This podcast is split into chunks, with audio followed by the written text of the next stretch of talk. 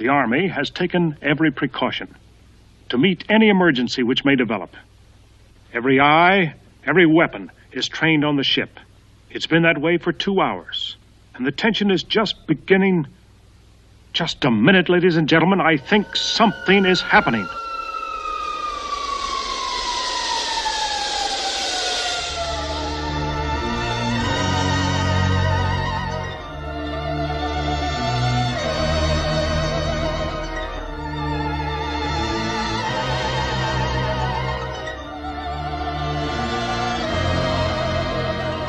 Fala galera, esse é o episódio 157 do podcast Filmes Clássicos e nele a gente vai fazer algo bem diferente que a gente já fez antes no podcast. É porque esse episódio foi concebido na forma de uma live, um livezódio que a gente fez sobre ficção científica dos anos 50. Então qual foi o esquema? A gente foi para o YouTube, fez uma daquelas nossas lives, passando vídeo, né, interagindo com o pessoal, só que a gente também capturou os nossos áudios individualmente e depois isso foi editado e a gente está disponibilizando aqui para você essa edição para você curtir na qualidade do podcast Filmes Clássicos, com direito a trechos de filme, trilha sonora, tudinho aí. A gente fala aqui principalmente de quatro filmes: O Dia em que a Terra Parou, A Guerra dos Mundos, 1953, Vampiros de Almas, 1956, e a gente termina nos aprofundando em O Incrível Homem que Encolheu, filme lançado em 1957.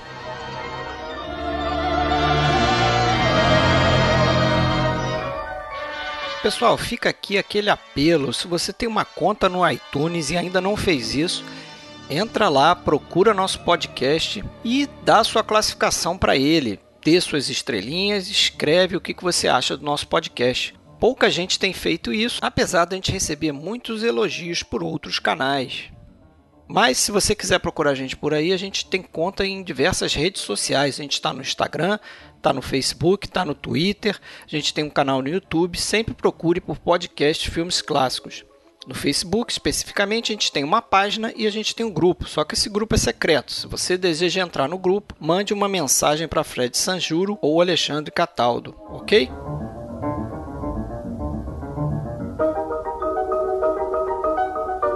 You must say these words. Klaatu, Barada, Nikto. Please repeat that. Klaatu, Barada, Nikto.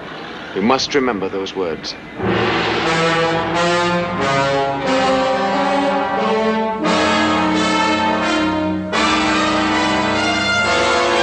É isso aí, galera! Estamos ao vivo! Yes. Nossos maravilhosos GIFs, vocês já devem estar vendo aí os GIFs sensacionais. Fred Almeida de pica-pau gigante, sou eu que vos falo aqui. Alexandre Cataldo é o nosso gorilão aí alienígena. Fala aí, Alexandre, tudo bem? Seja bem-vindo aí. Alô, tudo bom? Beleza, eu não sei o que, que é pior, cara, se são os GIFs ou é quando a gente tira os GIFs. É isso? Vamos aí. Eu, eu, me achei até bonito, ó, agora piorou. Sérgio, fala Sérgio, falando de São Paulo, Tava tudo bonito bem? aí, hein? É, rapaz. Seja bem-vindo aí. Gravação Meu. desse episódio, falar tudo sobre ficção científica dos anos 50. Rafael, blog Palavras de Cinema, tudo bem, Rafael? Ô, meu caro Fred, tudo bem com você? Tudo ótimo, prazer enorme estar aqui novamente com você e com toda a turma do PFC. E hoje acho que vai render bastante, viu? Vamos nessa. E Fábio Hockenbach ali, ó, alienígena. It came Opa. from outer space. Fala, Fábio. Tudo Vindo bem, do pessoal. Espaço. O olho me persegue, né? O Damiani é. me fez com o terceiro olho, tu me botou um olho só. Vamos lá, é o olho é, da sabedoria. Tem que equilibrar, né, cara? Tem que equilibrar. Agora você tem quatro olhos, pô. Três mais um. E por último aí, Vampira. Chega mais Vampira. William de Andrade, fala aí. Boa noite, Fred. Boa noite, meus caros. Tudo bem? Tudo certo, cara. Prazer estar com vocês aqui hoje de novo. Beleza. Só explicando pra galera aqui como é que vai funcionar o, a live aqui em termos de vídeos, né? Geralmente quem, quem assiste a gente sabe que a gente passa é, vídeos dos filmes e tal, né? A coisa mais coordenada enquanto a gente está falando, o, os vídeos respectivos estão aparecendo. Para a gente ficar, pra, na verdade, para eu ficar mais livre aqui e poder participar do episódio, a gente preparou um clipão que vai rolar com trechos de 30 filmes e a gente vai comentar aqui no episódio os quatro filmes principais que a gente vai destacar e vamos falar da ficção científica de uma maneira geral também, né? Acho que a gente pode até é, começar dando esse panorama aí, né, de, da ficção científica como um todo, é, como é que ela começou a surgir aí como um gênero, né? O Fábio até descobriu isso num, num livro. Que bacana, né? A gente, a gente sabe que existia ficção científica desde lá, 1902, né? Inclusive, se cita um filme que veio até antes do, da Viagem à Lua. Mas é bacana que eh, mais de um autor acaba colocando essa época que a gente vai falar hoje como uma espécie de início oficial da ficção científica, porque é pela primeira vez existe um conjunto de filmes sendo produzidos em torno de um mesmo tema, com mesmas características, enquanto antes havia questões isoladas. É o Eric Dufour, que é um autor de um livro português muito bacana, o cinema de ficção científica. E ele dá bastante destaque justamente para os filmes que a gente vai falar hoje. Apesar de ser um, um movimento ali, né? Um, uma época em que você acha muito pouca referência em livros mais sérios, né? Por exemplo, pega o livro do Mark Cousins, tem muito pouco falando sobre essa época que a gente vai debater hoje, por mais importante que seja, né? Eu achei bacana essa coisa de você reconhecer o conjunto de filmes como que seria o início, de certa forma, organizado de um gênero que é. vai se reproduzir depois, mas a gente sabe que existia antes, né? Sim, antes sim. disso já existiam ficções, né? Isso, década de 20, década de 30, né? Década de 40, mas acho que na década de 50, para você ter uma ideia, o IMDB lista cerca de 193 filmes só americanos de ficção científica, enquanto que na década de 40 foram 57. Então a diferença assim é, é absurda, né? A ficção científica, acho que a, a, primeira maneira em que ela começa a ficar mais popular é através das revistas, né? É, na década de 30, revistas como Amazing Stories, Unknown Stories. Tem uma revista também chamada Astounding Stories. Astounding Stories também, isso bem lembrado. Tem a The Magazine of Fantasy and Science Fiction, que é onde começa a escrever o Richard Matheson, que vai ser um gênio. dos né, gênio, um dos maiores autores aí de ficção científica e fantasia. Vai fazer muita coisa para para o Twilight Zone, né? Além da imaginação. Verdade. E vai escrever o roteiro e o livro, né? Antes de um dos filmes que a gente vai comentar aqui, né? Que é o Incrível Homem que Encolheu. É, é um Robert gênero... Heinlein também surge, né? Sem falar que, meu. Robert Heinlein. É... Também na mesma década ele vai pelo menos botar, acho que uns dois clássicos aí da, é, da literatura de ficção, né? Que é Eu Sou a Lenda também, né? Também. Exatamente. Que é um filme que teve aí três adaptações, né? Sendo a primeira em 64 com Vincent Price, Isso. tem a 71 com Charlton Heston e tem o Will Smith, né? Isso, verdade, bem lembrado. O livro, o livro é excelente, né, cara? Não sei se vocês já leram, mas é um livro sensacional, baita livro. É uma, é uma leitura que eu recomendo, assim. Bacana. É, esse gênero ficou muito associado a Hollywood. Acho que acabou sendo um gênero tipicamente hollywoodiano. Mas até nesse período a gente tem outros filmes como porra, Godzilla. Né? Que Possível não, não, pensar no Godzilla, feito no Japão. E tem um 54. britânico também. Acho que mais de um britânico até nessa série da Quatermass Experiment de 55, que aqui no Brasil chamou Terror que Mata. Mas. Se me permite, Fred, é, eu acho interessante, imagino que você já seja na, na tua pauta também, falar sobre isso, é, tentar entender o porquê, né? Que sempre Sim, surge um claro. movimento desses, né? Tem alguns fatores que levam a ele, né? É, alguns timings ali, né? O mais óbvio, claro, a questão da desenvolvimento científico, a corrida nuclear, né? A corrida espacial e tudo mais, mas é, Vamos falar um pouco sobre isso também, porque eu acho fundamental, assim, né? Entender por que todo mundo começa a fazer filmes sobre isso, né? Isso. Tem um aspecto, vamos dizer, econômico nessa história toda, que é justamente nessa passagem aí, final de, de 40, né? Na verdade, 49 sai aquele decreto Paramount, que desverticaliza ali o, o esquema dos estúdios é, americanos. Então eles param de, de poder ter cadeias de exibição de filmes. Eles não podem mais ter sala de cinema para exibir os filmes. E, então eles tinham todo, tudo sob controle, né? Produziam filme, distribuíam e exibiam o que eles queriam. Eles acabaram com esse oligopólio e o que aconteceu foi que o, os grandes estúdios começaram a se afastar dos pequenos estúdios é, que estavam ali abastecendo os grandes estúdios com filmes B.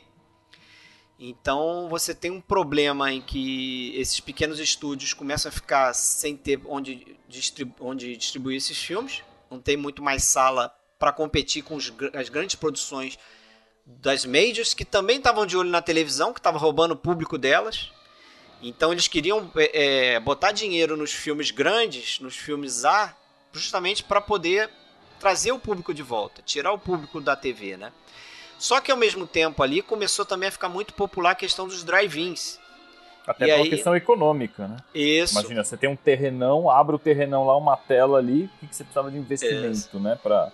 E, e o drive-in é que começou a escoar essa produção desses pequenos estúdios. Então você está muito associado também, né? Esses filmes de ficção científica e terror com os drive-ins. Acho que isso vai até a década de 70, 80.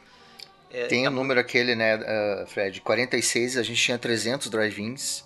E aí em 49, que é o ano que tu mencionou, pulou para 1.200. Olha aí só. Aí um ano depois tem 2.200 drive-ins. Um ano depois, Nossa. em 1950. Você vê. E aí tem demanda, né? Tem demanda. tem demanda. E aí tem toda essa questão que o Alexandre já começou a falar, que também tem a Guerra Fria.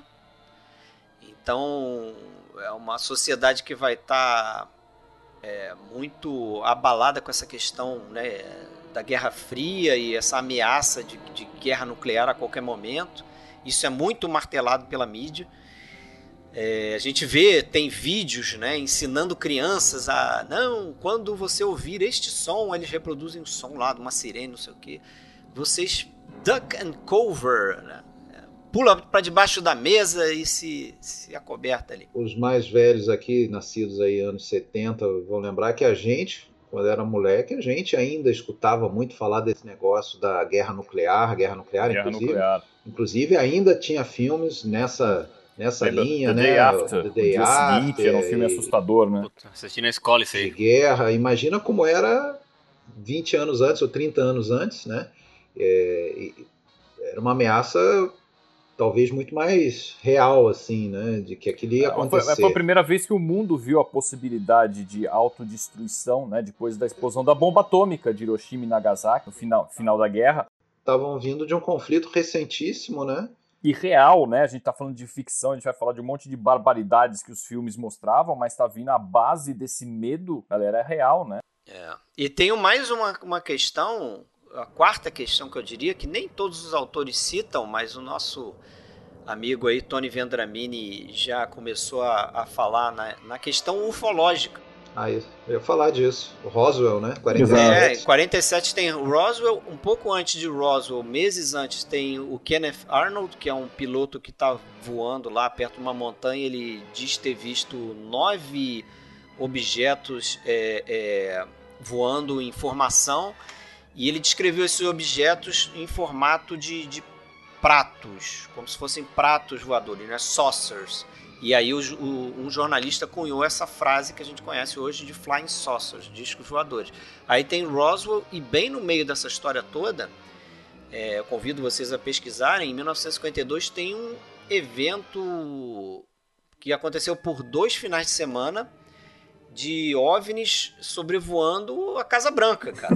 Um negócio estranhíssimo, é testemunhado por é, dezenas de pessoas, tem registro de radar, você tem caça da Força Aérea que foi atrás desses objetos, não conseguiu pegar. É um negócio que até hoje é meio mal explicado, as pessoas não conseguem explicar o que foi aquilo. Mas assim, isso estava no imaginário das pessoas, né? Você imagina. É, você tem uma ameaça tripla, então, né? As pessoas sentindo ameaça tripla. O medo da bomba atômica, o medo da invasão alienígena e o medo do comunismo, né? Sim. A sociedade é. americana vivia esse medo triplo, né? E, sem, e uma outra coisa que contribuiu também, e a guerra tem um papel nisso, obviamente, que é a evolução da ciência de uma forma geral, inclusive da medicina, da genética. Lembrando, por exemplo, que a descrição da molécula do DNA, né, aquela descrição da dupla hélice de Watson e Crick, foi descrita em 53. Então tudo estava muito ali, né, a, a, flor da pele, os efeitos da radiação, mutações, isso era super, bomba, sabe? bomba nuclear. É, isso, é, isso, aliás, é uma coisa que está presente sempre, né? Talvez já antes, com diferentes tecnologias, mas até hoje eu acho que, eu acho que todo mundo que, é, que tem um mínimo de, de sensatez sabe que todos os avanços tecnológicos também têm um lado é, é, do, do, do, perigo e do medo do que, que isso pode vir a causar. Né? A gente está vivendo coisas assim agora. Né? Quando você fala, por exemplo, de avanço da, de vacina, de avanço de, de, de, de várias outras coisas. Né? É, eu queria pegar um ponto aqui, Fred. É, você citou sobre a questão das propagandas, né? das crianças tal. E eu me lembrei na hora que tem um filme mais recente que faz uma, uma brincadeira, uma homenagem a isso, mas é, proposital, que é o filme Tropas Estelares do Paul Verhoeven, né, que tem também, o Paul Verhoeven tem essa coisa de colocar propaganda, essa coisa no meio e tal, e ele brinca um pouco com isso, fazendo, acredito, uma referência a essa época. Uh, mas uma questão também que eu queria colocar é a seguinte: se por um lado a gente tem todo um mundo em transformação, um perigo real, bomba atômica, muitas coisas acontecendo, por exemplo, nos anos 50, principalmente nos, nos, filmes mais famosos, digamos assim, do começo dessa década, a gente tem a produção de um cinema um pouco ingênuo. Eu acho isso curioso, porque se por um lado você tem uma ameaça real, você está olhando para a realidade, isso na tela, ela se converte em filmes que têm uma pegada um tanto ingênua que olham para. Você diz filmes como Destino à Lua. Também, é, mas também, por exemplo, um filme como. É, eu acho o dia, que a, a, a, o dia que a Terra parou, né? É, eu acho que ele tem um lado ingênuo. Ele tem, tem um lado ingênuo que chega até a esbarrar numa propaganda americana, no sentido de que o americano é o ser puro. O americano é aquele ser que está defendendo a sua terra, é, fazendo ali valer sua resistência. Mas tem um lado muito apaixonado, o problema é sempre os outros, exatamente. Esse lado ingênuo que me intriga muito no cinema dessa época. Eu acho também que em termos de, é, de produção, é, depois dos anos 60, eu acho que o gênero sci-fi se tornou um gênero mais Sim. denso, né? É, ele tem uma densidade, eu não sei se talvez por causa de, de 2001, não sei se não, não sei se pode ser considerado um marco zero dentro do gênero, né? Uma coisa assim, mas acho que a partir dos anos 60 a coisa vai ficando mais filosófica, vai ficando mais densa dentro desse sentido. Até nessa época, por mais que as propostas é, tivessem coisas, ou tivessem alguma mensagem implícita ou subliminar que seja, ela toda ela parecia meio ingênua assim, né? Tinha um pouco disso assim.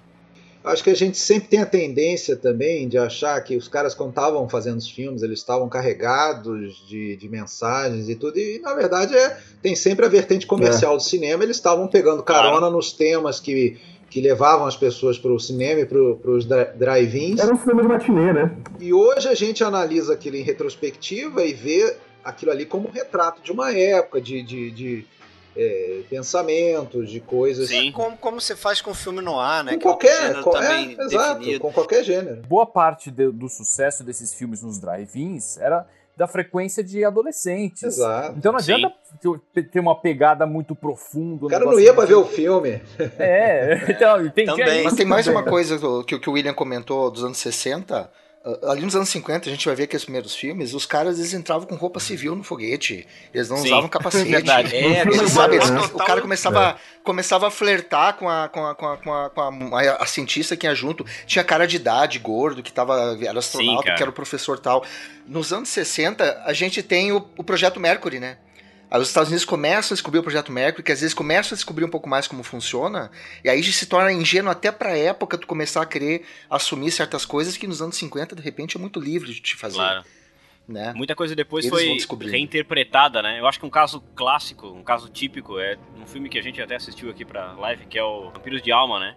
Se tu pegar entrevistas com o autor do livro, com quem fez o roteiro, com quem dirigiu, eles não, não, não, não só assumem, mas até riem do fato de que as pessoas. Existe um grupo de pessoas que fala que ele é uma narrativa é, sobre a perseguição comunista, ou melhor, ameaça comunista, mas tem gente que diz né, que era feita pelo pelo, pelo macartismo Sim. na época, mas tem gente que diz que ele também é uma crítica ao, marca, ao macartismo por perseguir pessoas que eram diferentes às ideias o próprio, David, o próprio Don Siegel é. falava isso.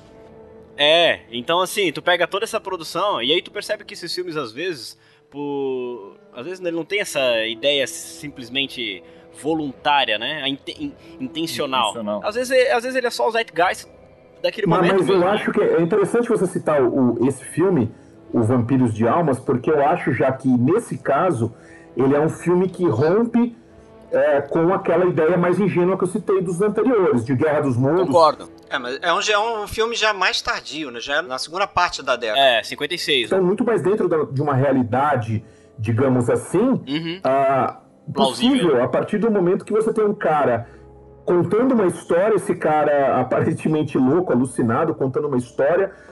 E é uma situação em que o cara ele não tá, as pessoas você não tá vendo o alienígena ali na sua frente materializado como em outros filmes, né? Justamente. né? Ele é um filme que trata Sim. a paranoia em um outro nível na minha, na minha interpretação.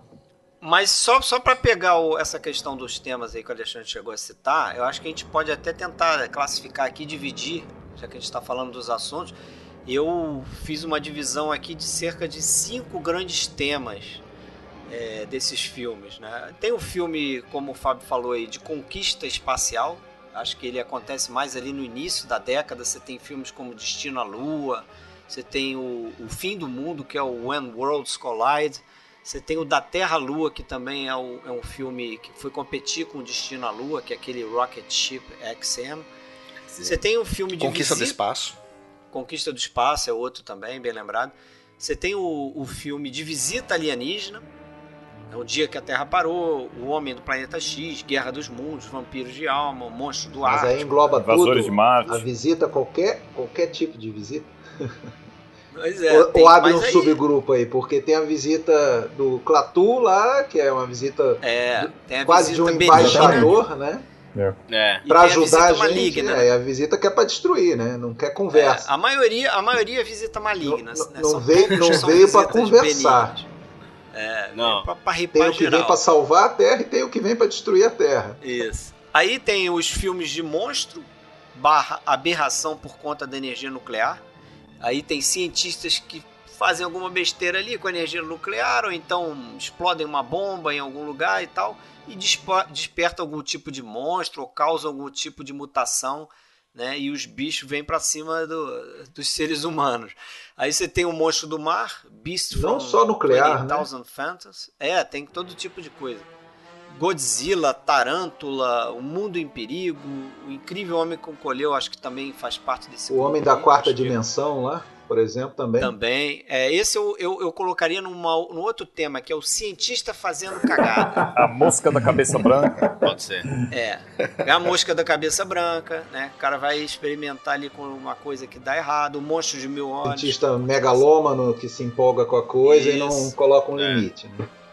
Que quer aparecer no jornal, né? Isso. O cara mais. E tem mais um outro filme que eu identifiquei que a gente não vai comentar muito aqui, que é o filme de futuro distópico, né? Tem os filmes que estão nesse período que também são de ficção científica, tipo 1984. É uma adaptação no... excelente essa, inclusive, né? É, muito boa. Uma adaptação boa. muito boa essa adaptação.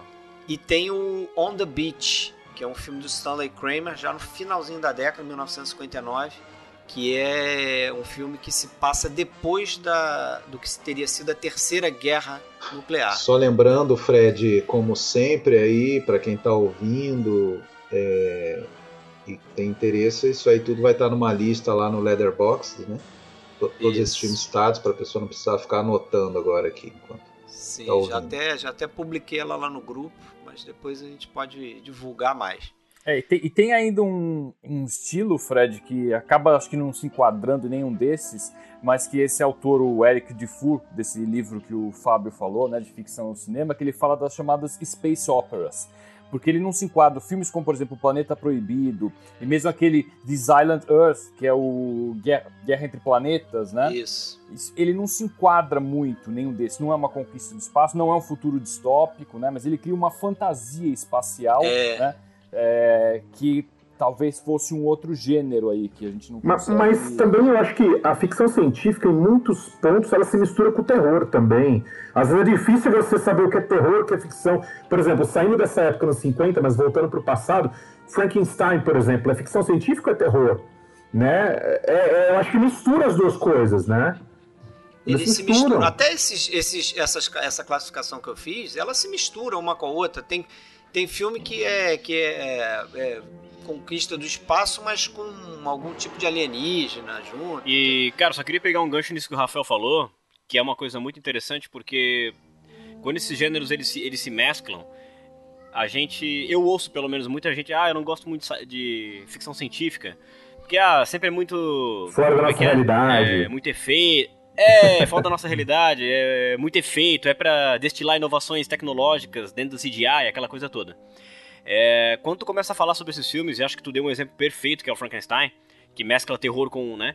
A gente começa a perceber que, que, que o sci-fi é um gênero feito para questionar coisas, né? Para o homem pensar da onde ele veio, para onde ele vai, que diabos a gente tá fazendo com isso aqui. Então, o gênero de, de, ficção científica é um gênero que tem uma carga reflexiva muito grande, né? Muito maior do que destilar efeito de CGI, ou, sei lá, dar susto, aquela coisa toda. Então é, é, legal ter esse olhar, assim. Que, Até que, porque, que né, William? muito mais profunda. Né? Tem ficção científica que, é. de repente, ele deixa de ser ficção. Se Sim. em 1900 você faz um filme sobre a ida à Lua, é uma ficção científica. Agora, a partir de 70, ele deixa de ser ficção científica. É, então está muito ligada com, com as, as discussões do tempo em que ela está sendo feita. Né? E só para confirmar o que o Rafael falou, que o Rafael comentou, eu vou citar quatro filmes aqui para vocês e vocês vão dizer que são terror. Mas uh, olha de onde é que vem. Uh, The Stuff, A Coisa. A Noite dos Arrepios. O Ataque dos Vermes Malditos. Força Sinistra. São filmes dos anos 80 que eles são quase refilmagem dos anos 50, mas hoje a gente olha para eles. Não, Noite dos Arrepios é um terror, não é uma ficção. Né? Ataque dos Vermes Malditos, não, não é uma ficção, é um terror. Mas lá em 1950 a gente considera esse tipo de, de trama como ficção porque tem todo um contexto de produção. A título de curiosidade, vamos lembrar aqui que é, quem inventou a contagem regressiva foi um filme, né? foi o Fritz Lang, naquele filme A Mulher na Lua, que é um grande filme uh, dos anos Tava 20. Tava lembrando dele agora Exatamente. mesmo. É. Filmaço do Fritz Lang, A Mulher na Lua, que já imaginava a viagem à Lua nos anos 20, e a contagem regressiva, 10, 9, 8, foi inventada nesse filme, é, pelo menos é o que tudo indica, né? E depois os cientistas adotaram essa, essa ideia aí. Mas é muito interessante, né? De como a, a, a ficção encontra a realidade encontra a realidade. Isso, isso, isso, me faz lembrar um filme que a gente não vai citar aqui, mas que na verdade ele é adaptado de um romance que é justamente da virada do século XIX para o século XX, que é o romance do Edil Wells, Exatamente. A Máquina do Tempo, né? Que ele, ele, é muito sutil na mescla desses gêneros porque ele mescla o sci-fi com aventura. É um filme muito cheio de aventura, né?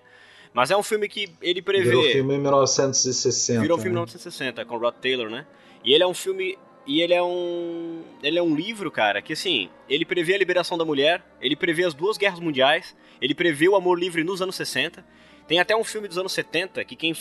Que, chamado O Século em 43 Minutos, que brinca com a ideia de que o H.G. Wells foi o inventor da máquina do tempo, que ele viajou no tempo, voltou e lançou esse livro, A Máquina do Tempo.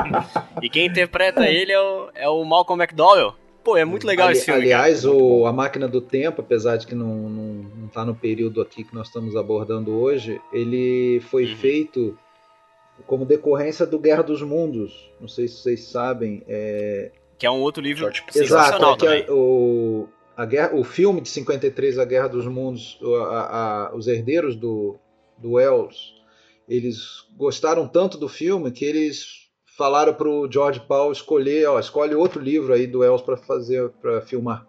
E aí ele escolheu A Máquina do Tempo, que, que aí ele próprio dirigiria em 60. Tem uma versão aí de 2002, se não me engano, que é dirigido por um tataraneto dele também. Aí, tudo em família, hein? Mas vamos, vamos começar e lembrei de um britânico do... também, rapidinho, aquele daqui a 100 anos. É um filme ah, é, esse de 36. É. William Cameron Menzies. É, Clássico também. 30. Things to Come. Things to Come. Bem legal Isso. também futurista, né? Mas vamos lá. É, vamos começar a falar um pouquinho do, do dia em que a Terra parou. A gente já falou algumas coisas, né? Mas é justamente um desses filmes ali do início da década, né? 1951, de invasão alienígena e, curiosamente, acho que um dos poucos do período que a invasão alienígena, como o Alexandre falou, é benigna. Então, ou quase, ou quase. Viu, é né? é um, É um, é um quase, assim, ele não é. é. totalmente benigno porque ele chega com é, uma ameaça, né? Com um ultimato, né? Ou vocês arrumam essa bagunça aí, né? Não comecem a, a experimentar muito com, com, energia nuclear, ficar botando em foguete para sair da Terra, senão o bicho vai pegar. Se começar a ameaçar outros planetas, a gente não tem é, outra solução a não ser acabar com o planetinha de Uma vocês. coisa que eu acho bem interessante do Dia que a Terra Parou é que é um filme a, né? A gente está acostumado a associar sempre a filme B. É. E esse aí Isso. foi um filme de um grande estúdio, é um, um orçamento legal. É um filme da Fox, né? Um compositor Bem... de primeira, né? Que setou aí um padrão Diretor de Diretor de né? primeira, né? Produtor é, você... de primeira. E se você avaliar bem, assim, choveu, né, filme B de baixo orçamento, aquelas produções muitas vezes toscas, mas os que ficaram mesmo, se você for analisar, são produções melhores, né? Você pega, por exemplo, Planeta Proibido, MGM, né? O Dia que a Terra Parou, é da Fox, né? Você pega Paramount, por exemplo, todos esses, When Worlds Collide, Guerra dos Mundos, Conquista do Espaço. Então esses filmes realmente daqueles estúdios vai de fundo de quintal, um ou outro que acaba sendo lembrado, mas é, não adianta, né? Você coloca dinheiro, você pega um bom roteiro, envolve uma, uma equipe de qualidade, você vai ter um resultado melhor. Esses filmes, boa Sérgio, parte deles acabaram ficando. Tem né? filmes que. Tem produtoras que eram criadas para fazer um filme. Aí depois do filme a produtora é desfeita. Isso aí, aos montes. E é bem curioso isso, porque a gente sabe que houve centenas de filmes, mas o que a gente vai lembrar na lista praticamente são aqueles que as majors pegaram.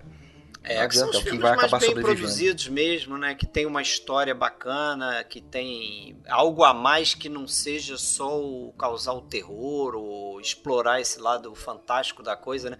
Esse filme aqui, por exemplo, a ideia para fazer ele é, surge do produtor, do Julian Blaustein, que o cara é, é, leu uma série de reportagens da época chamadas é, sobre, na verdade, uma coisa que se chamou Peace Offensive né, Ofensiva da Paz, que é algo que chamou a atenção dele, porque ele achou estranho esse nome. Né? Ofensiva da Paz, o que, que era isso? Era um movimento da União Soviética de tentar um acordo de paz. Só que o mundo olhava para aquilo com uma certa desconfiança. Então ele começou a, a gestar essa ideia: pô, como é que seria, né? É, é chegar alguém aqui com uma mensagem de paz e essa coisa é, é, não ser crível e as pessoas reagirem mal a isso. Né? E é o que acontece no início do filme, né? É, essa questão do Clato descer. E tudo bem que ele é super imprudente, né? Ele caminha pra frente Sim, do, tá nem aí. do, dos militares e puxa o negócio é. do bolso e. Aponta pros caras. Né? Aponta pros caras. E abre ele aquele negócio. Souvenir pro planeta. E detalhe que parece uma facabra assim, né, cara? É, é cara, abre. Sim, cara. Dá um susto até na gente. Ah, parece um explosivo. Não, e ele, ele falou que estava trazendo aquilo para entregar ao presidente, pô. Então guarda e entrega na hora apropriada, não. Ele tem que abrir ali na frente dos caras. Não sabe nem quem é o presidente. Ainda fala, é, ainda fala que com aquilo ali ele ia visitar planetas, né? Levar um, ofue para um planeta. É, mas o presidente americano já naquela tu, época. Tudo né? bem que né, não dá para pedir muito, assim, né, coerência, mas é, o fato da, da roupa dele também, né? A bala acertar e sangrar também é uma coisa não tem muita pois é. coerência. É. Se você levar em conta, né? Tudo, é. aquela tecnologia, mas enfim, né? É, mas aí esse, essa, esse, essa cena, essa sequência é legal porque mostra justamente algo que o filme acho que vai ser muito legal é, de fazer, que é não tomar muito partido. Né? Então ele mostra a raça humana, de uma forma geral, como um tanto violenta. A gente é assim, a gente reage assim, mesmo que tenha uma pessoa ali bem intencionada, com mensagem de paz primeira coisa que o cara fez lá, que o soldado fez, foi pular e dar um tiro nele. E o filme ao acho que... que... Ao passo que também humaniza o Clato, né? É. Humaniza totalmente ele. Mas tem uma parábola aí, né? Que a MPAA da época eles se sentiram incomodados com isso, inclusive em, em relação ao que dizia o filme, porque ali tem uma parábola religiosa muito grande, né? Aquela coisa do, do cara que é. chega que é, que é incompreendido, depois ele morre, ele ressuscita, ele acende Aí eles ficaram incomodados, tanto é que eles começaram a colocar colocaram diálogos, né? O nome de Carpenter. O Clato dizendo que não, que aquilo ali não era uma coisa que não era um ser todo poderoso, coisa e tal. Isso aí vai inspirar inclusive o Spielberg depois, quando ele faz o ET, essa ideia do, do, do, do alienígena morrer, ressuscitar e. Mas e, também assim, é, é legal, interessante, legal. porque quando você tem ali uma nave, né? Toda aquela situação, o robô é, você espera ver qualquer coisa ali de dentro, né? Um alienígena, um ser verde, sei lá, qualquer coisa, só que na verdade é um homem que tá ali, né? Sim.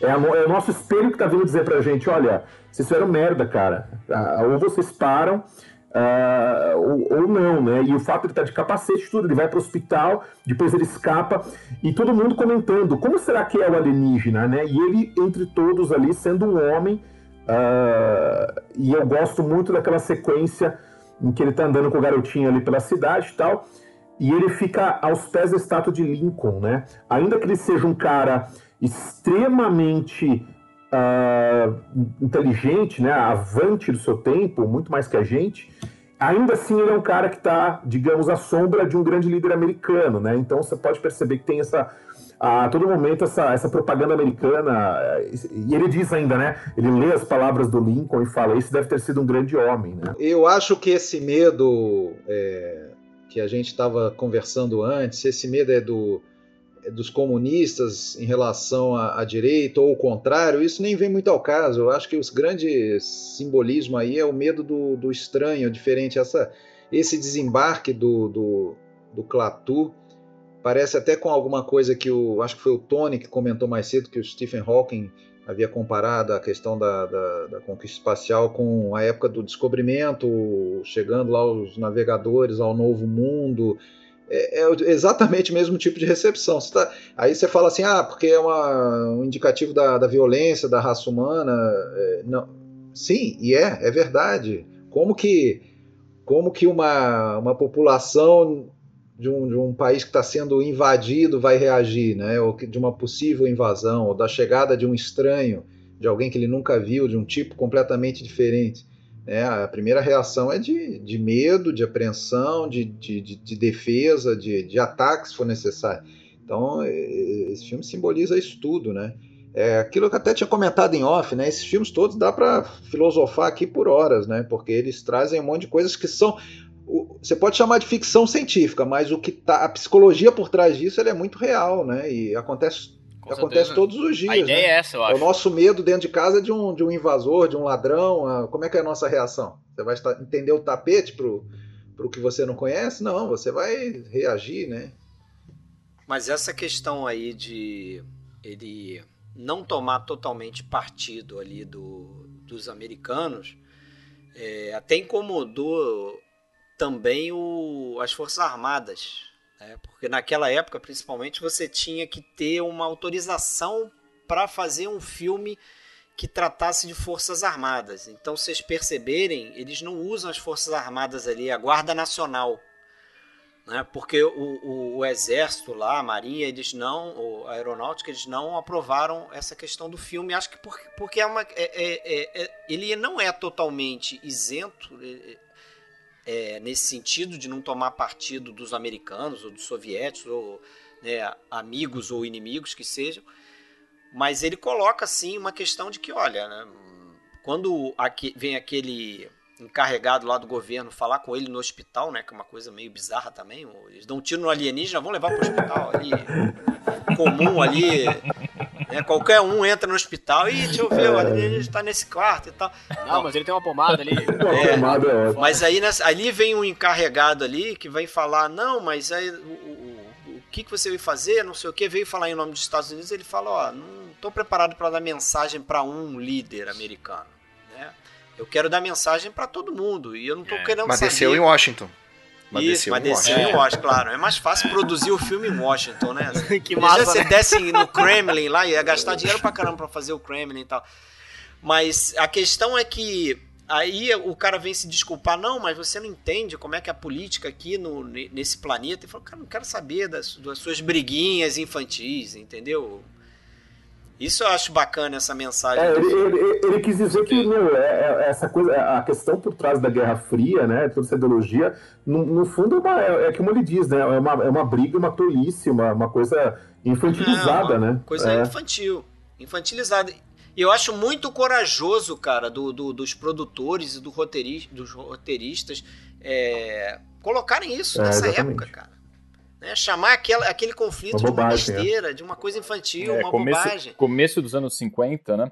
E tem uma, tem uma coisa interessante, uma, uma leitura, né? Porque a gente fala ah, mensagem pacifista, mensagem pacifista, mas ele termina o filme falando: olha, se vocês não pararem, nós vamos destruir vocês. It is no concern of ours how you run your own planet. But if you threaten to extend your violence, this earth of yours will be reduced to a burned out cinder. Então, assim, é uma ameaça, na verdade, né? É. Eu tenho uma leitura disso que, na realidade, assim, nós vamos destruir. Nós quem, se vocês não pararem? Aquilo lá, tá, aquilo lá tá representando o quê? É o avanço tecnológico, é a própria tecnologia Sim. que vai destruir o planeta, né? Não necessariamente são os ETs. O ET pode ser simplesmente uma uma figuração, uma representação do avanço tecnológico que estava vindo, né, com essa questão de, de guerra e de, de armas e tudo. Então ele fala assim, nós vamos nós Até vamos porque a justificativa vocês. que ele dá é a seguinte, ah não, é, vocês até hoje fizeram um monte de merda aí, a gente deixou, mas agora que vocês estão com esse negócio de energia nuclear aí, agora a gente não pode deixar, mas tipo, por quê? Se, se der errado, se o, se o planeta se autodestruir com isso, vai afetar o que eles lá no, quantos milhões de anos-luz? ah, não. Ele tem, ele, ele, ele tem uma abordagem doce, mas a, ele não tá ali pra, com uma missão pacifista, ele tá ali para dar um aviso, né? A abordagem dele é que ele é doce, Ele não desceu no planeta para acabar com as guerras entre os é, povos, não. né? Ele veio fazer uma ameaça realmente, mas tem uma questão aí é, que eu acho que, não sei se conscientemente, inconscientemente, e eu achei muito parecido a ameaça que ele faz porque ele explica, né? No final do filme ele explica: ah, o que a gente desenvolveu é um robô, uma raça de robôs que tem total autonomia sobre a gente e que quando ele é confrontado com algum tipo de violência, ele vai lá e acaba, esmaga aquela violência. Então eu achei esse tipo, esse tipo de mecanismo, porque na verdade é um mecanismo do medo, né? Você fica é, com medo de fazer alguma violência porque tem uma força tão gigante ali que mais vai esmagar você, é. mais violenta que você. Eu achei isso muito parecido com algo que acontecia na época, que está por trás dessa ideia da, da bomba atômica, da guerra atômica, principalmente do lado dos Estados Unidos, que é o que o Kubrick relata no Doutor Fantástico, que é, é a história do MAD. Vocês já ouviram falar nisso? No MAD? O MAD é a sigla para o que eles chamam de Mutually Assured Destruction, que é o seguinte, é aquela ideia do se você mandar míssil nos Estados Unidos, ele tem um sistema ali preparado para arrebentar com o mundo, revidar automaticamente, arrebentar com tudo. Então assim, se atacar a gente, a gente acaba com o mundo. A ideia é essa. O né? Fred, a ideia do Godzilla é, é, é exatamente essa também, né? É, e a aí. Ideia do Godzilla a... é exatamente essa. E a questão é o quê? É, é, você não vai atacar os Estados Unidos porque você tem medo de, de uma força descomunal que vai acabar com a civilização. Então, melhor não atacar. Essa era a ideia por trás desse tal de meta. Agora é interessante, Fred, porque o, o, o, o conto, O Dia que a Terra Parou, se baseia numa história que saiu no Astounding Science Fiction em 1940, né? O nome do cara é Harry Bates. E aí eu tava lendo sobre isso que o final dessa história, que se chama Farewell to Master, né, Adeus ao Mestre, é, era diferente. É. Que o final a gente descobre que o Clato era o servo isso. e o Gort, que tinha outro nome, era o mestre. O e pro é filme eles fazem uma inversão. Eles colocam o, o, mais próximo ao ser humano como se ele fosse o, o cara que está comandando. Só que subjugado ao poder das máquinas, como também faz parte de uma, de uma espécie de aviso, de alerta que ele está trazendo. Eu achei interessante essa mudança que eles fizeram pro filme. O conto talvez termine melhor, né? Mais interessante dessa forma, né? Mas o filme também faz essa mudança ficar. É, e uma época que talvez não se falasse ainda em inteligência artificial, né? Eu acredito que esse conceito acaba acaba vindo depois, mas a, o conto original é esse, né? O, o, mestre ali era o robô, né? Interessante mesmo. Uma coisa então que não dá para não falar desse filme é a, a trilha, a cítara, né? Essa, esse instrumento aí. Que, Teremim, né? Teremim. Desculpa, cítara. Não sei, não sei de onde veio cítara. É Teremim, esse instrumento aí que. Tô pensando lá no Terceiro Homem, a cítara. o Teremim, que, que virou quase um sinônimo, apesar de que já tinha aparecido no cinema antes, né? Aquele filme do Hitchcock em 46, lá em 45. É, tem, o Miklos Rotsa fez duas trilhas, né? O Spellbound, que ele usa o Teremin, e ele coração. fez a trilha do Farrapo Humano, Exato. que ele usa o Teremin Mesmo também. ano, 45. Os dois de 1945, é. é. O descrito como o primeiro filme que usou o Teremin é o filme Ódina, de 31. Tá antes Sempre ainda, tem um. Né? que, que, usou pela primeira vez o Teremin. É, a coisa pegou, foram esses dois, mas todo mundo lembra, né? Do Teremin no dia que a Terra parou. É, né? principalmente acho que na ficção científica vai ficar muito marcado, né? Vai virar um clichê, praticamente. E do Bernard Herrmann, né? Que depois ia fazer uma parceria longuíssima aí com o Hitchcock, né? De uma década e diversos filmes, né? Ah, e o próprio e o próprio Rocket Ship XM, né, Fred, que você falou, ele usa também o Teremin. Não sei se vocês repararam isso quando, quando assistiram, não, mas ele tem, ele tem ele tem duas partes, né? Quando mostra na Terra, ele tem a orquestração normal. E ele faz essas essa trilha, né, com Teremin, esses sons um pouco distônicos assim, justamente na parte do espaço, né? Então ele usou isso. Ele é de, é de 50, se, se tem alguém engano, que está né? ouvindo 50. aí não sabe o que, que é, pesquisa aí no YouTube, no Google Teremin tem, tem artistas é. aí que tocam isso Inclusive, em orquestra. Tem gente tocando essas trilhas. É muito legal, muito legal. É bem legal. Que você bem toca sem tocar. É isso aí. Vocês querem falar de outro filme aí antes da gente dar uma pausa aí no intervalo? Vamos falar do. Guerra dos Mundos? Guerra dos Mundos. Guerra isso aí. Mundos. Vamos cronologicamente. Ah, um detalhe interessante é que eu acho que três dos quatro filmes, talvez os quatro eu não sei, mas três dos quatro filmes aí tiveram refilmagens, né? O dia que a Terra parou, acho que foi 2008. Isso. 2009. 2009. Aquela com muito Keanu Reeves, né? É muito é, ruim. Horrorosa, né? horrorosa. Então tá. Só citar mesmo que existe, mas não, não vale a pena a gente perder Obrigado. tempo. Obrigadão. Não recomenda, né? Cita, mas não recomenda. Né? Isso. é, o Guerra dos Mundos, né? Que depois vai ter a refilmagem do Spielberg, Spielberg em 2005. É, tem série, né? Muito boa. Aí é filmado. Pô, sabe que eu vi na época e, eu lembro que eu não gostei, eu teria que rever é ele, bom. cara. É, eu peguei pra rever é, também. Eu aí. gosto muito, pra mim é um mas dos melhores Mas eu lembro que eu gostei, não, não, não é? achei um filmaço na época não, mas eu, eu tinha gostado. Eu que, o, já que o Fred comentou, em 2019 saíram duas minisséries, uma muito ruim com o Gabriel Byrne, que eles praticamente detonam com a ideia central, mas se chama Guerra dos Mundos também, é moderna, e uma adaptação da BBC em três capítulos que a, a trama se passa no, na primeira década do, do século XX que é bem fiel ao livro do H.G. Wells, que também essa é que bem legal. interessante. Pô, o livro, aliás, do, do Guerra dos Mundos é um livro excelente, cara. É muito, muito bom. É um, uns autores é um chaves aí, né? Adoro. Do... Tenho aqui até. Os autores chaves do movimento e, e não dá para esquecer que é da versão radiofônica do Orson Welles em 38, né? Ah, com certeza, cara. Inclusive o, esse, esse filme aqui, o Guerra dos Mundos, 1953, ele foi produzido assim meio que na surdina, sem crédito, pelo Cecil B. DeMille e pelo George Paul. Né? O Cecil B. DeMille parece que ele queria colocar o Orson Welles para dirigir esse filme, mas o Orson Welles tipo, quase chega. 15 chega. anos depois, ele falou: não, chega, já tô com processo ainda é, pelaquela parada que eu fiz lá no rádio, não quero me meter nessa enrascada aí. É, o interessante é que o Demil não queria aparecer o Demir é. não queria aparecer por conta da questão religiosa, né? Porque ele tinha os épicos religiosos e ele não queria misturar. E o, o filme tem muito coisas. de religião, tem, cara. Tem, é, claro. O filme tem muito de religião. Você sabe que nessa, nessa revisão eu, eu não tinha essa lembrança que ele tinha essa pegada tão religiosa, assim, principalmente na, parte, parte final, final é. né? Eu não tinha essa lembrança. Sim. Vocês falaram do filme do Spielberg. É, eu, a primeira vez que vi, também torci o nariz, porque eu fiquei na, naquela velha comparação com o clássico que eu já conhecia e gostava, assisti do Spielberg, colocou aquela família, falei, pô, que, que história é essa? E meio torci o nariz, os ETs enterrados, foi um negócio que não, não curti muito na época.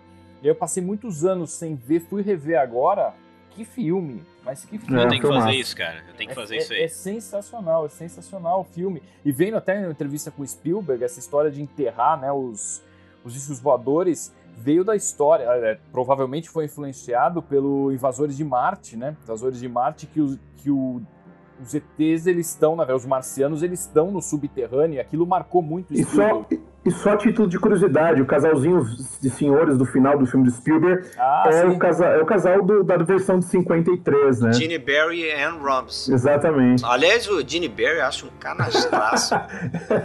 Meu Deus do céu. Tentativa frustrada de ser o Gregory Peck, assim, parece. Mas ele, mas ele já interpreta ali um, um tipo de cientista diferente do total, cientista total. do Sanjay no, no, no, no, dia que a Terra parou, porque ele é um cara é. mais novo.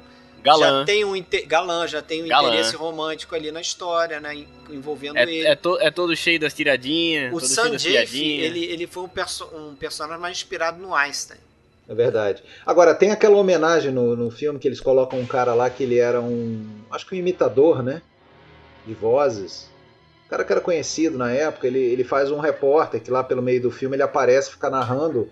Você pode ver que ele faz uma voz a lá Orson Welles no, no, no na, hum, na rádio. Daí, é, corta o fio dele? Aquele que corta eu o fio dele? Eu acho que é, agora eu não lembro se corta o fio.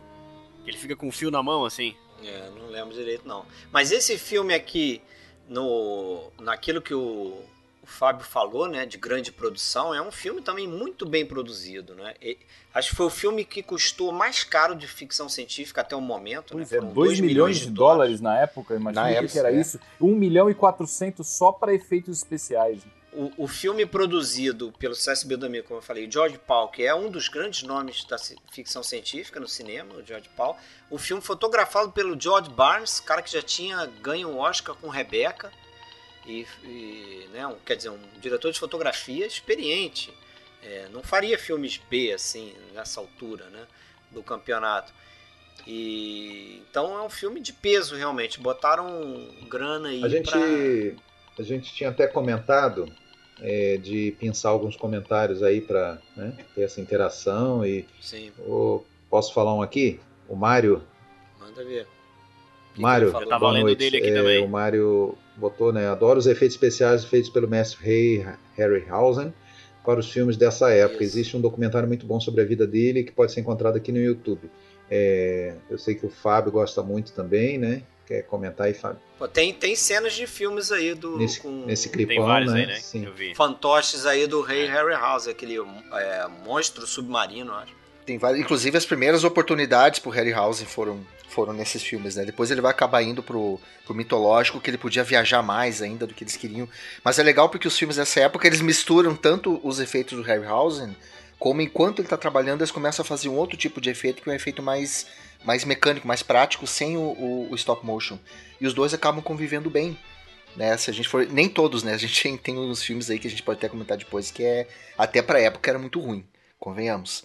Mas uh, esses dois tipos de efeitos vão conviver. Isso, isso vem muito também ali do King Kong, né? Porque a própria ideia do King Kong, uh, que fez muito sucesso, ele foi relançado em 52, se eu não me engano. É, é 52, no começo dos anos 50 ele foi relançado nos cinemas, fez muito sucesso. Os produtores ligaram: ó, tem gente interessada nesse tipo de, de filme, nesse tipo de efeito.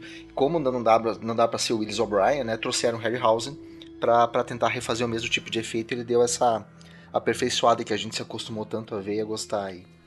É, esses caras, né, essa, essa, parte técnica é muito importante, né? O, inclusive aqui o, o Guerra dos Mundos, ele vai ganhar um Oscar de efeitos especiais, né? Ele concorre a mais dois outros Oscars, acho que de som e montagem, mas ele ganha um Oscar de efeitos especiais. E tem um cara aqui, um sujeito aqui, o Albert Nozaki, que é um dos caras também mais experientes aí desse período, que ele muda as naves né, do jeito que tá, tá no livro, porque no livro as naves estão parecidas com a versão do Spielberg de 2005, que são na verdade andadores ali, né? Eles, são, eles andam. Né?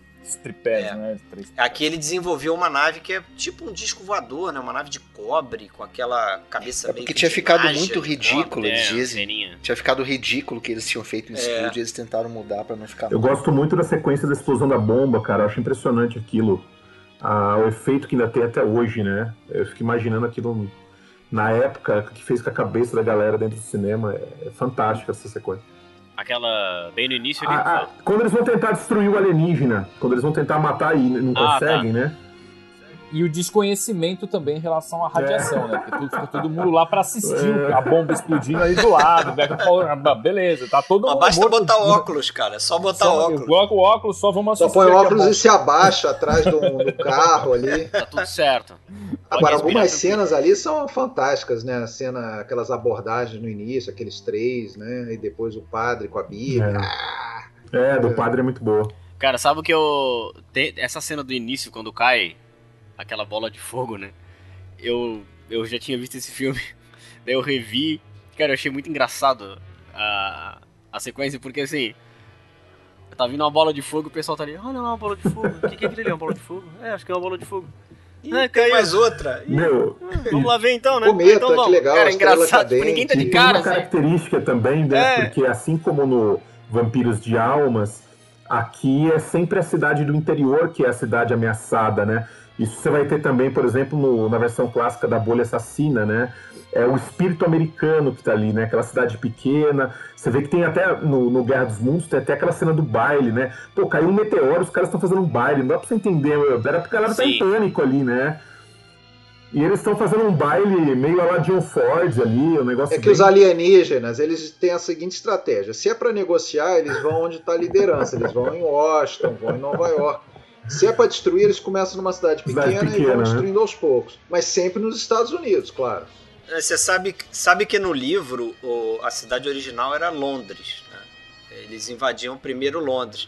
E eu acho que essa ideia de da cidadezinha pequena, eles já estão espertamente voltando a coisa para o público que talvez mais vai consumir isso aí, né? Pode que ser. são essas cidadezinhas americanas pequenas, esses pequenos é, cinemas. Mas também eu acho que tem uma questão ideológica aí, Fred. Eu acho que é, é para pegar o ameri- é pra mostrar o americano raiz, o americano puro, o americano mais próximo é. daquele mundo, sabe, mais puro ainda, né? Eu não sei, hospitaleiro, Hospitaleiro e tal. espírito americano, né? O American É. Way of Life. Tanto que depois isso aí vai ser reaproveitado ali em 2002 pelo Shyamalan nos Sinais, né? É a É. mesma ideia. Ele e é um cara é um cara que é sabido que consome esse tipo de coisa, né? É. É mas eu proposital acho aquilo, acho certamente. Nesse caso tem a ver com a narrativa também, né? Porque ele começa, você acha que é um meteoro, um disco voador que chegou numa cidade pequena.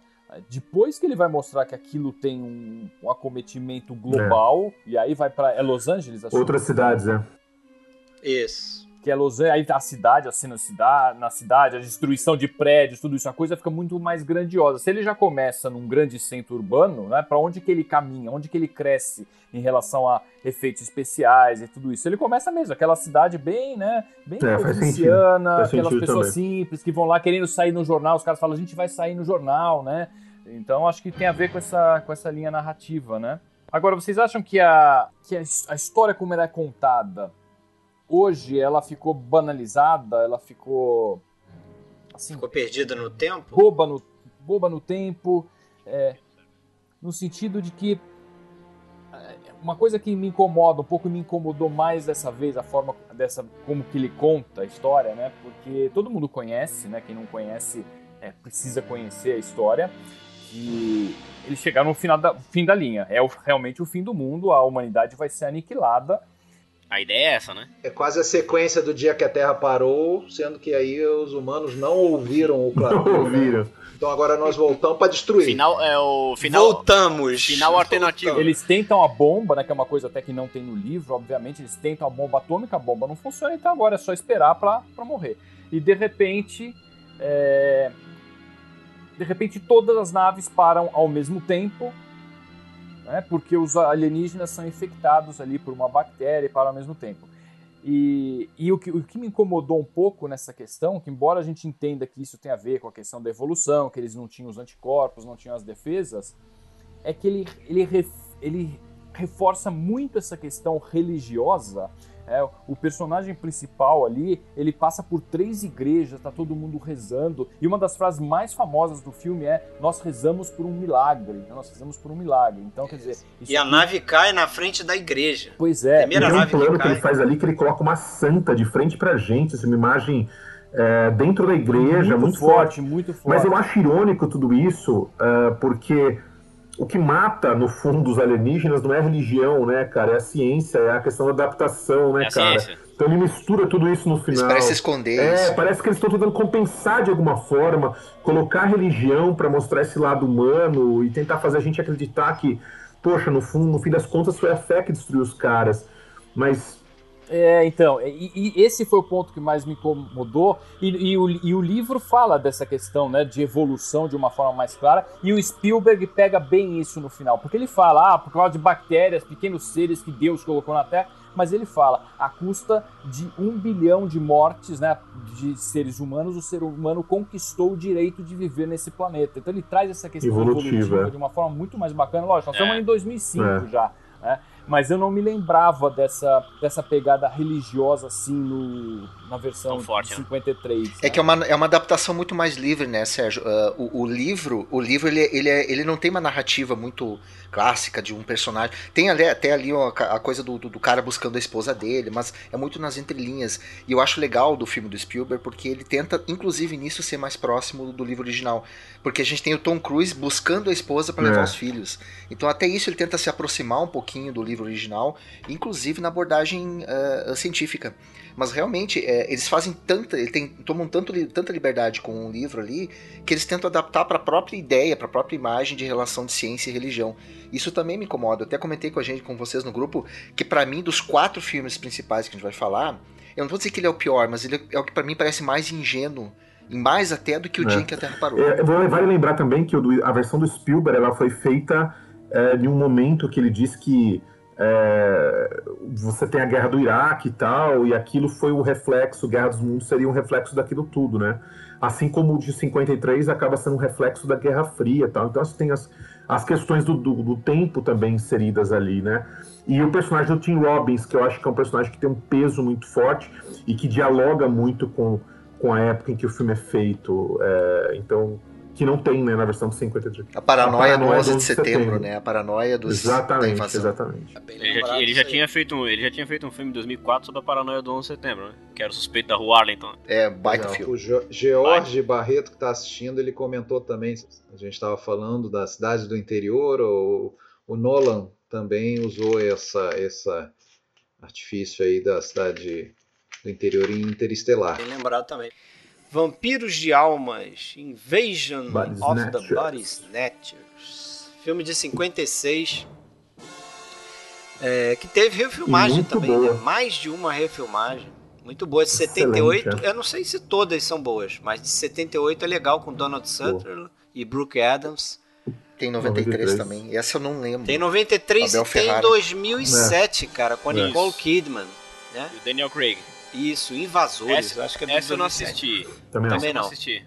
Eu vi só de 78. A, a de 78 eu acho muito boa, excelente. É boa, a boa. Do, a do Abel Ferrari eu acho ok, nada de grandioso. Mas é, tem um final diferente é. ali, né? Eu acho que é o filme considerado aí o topo do filme paranoia é, anticomunista e aquilo que o William já falou, né?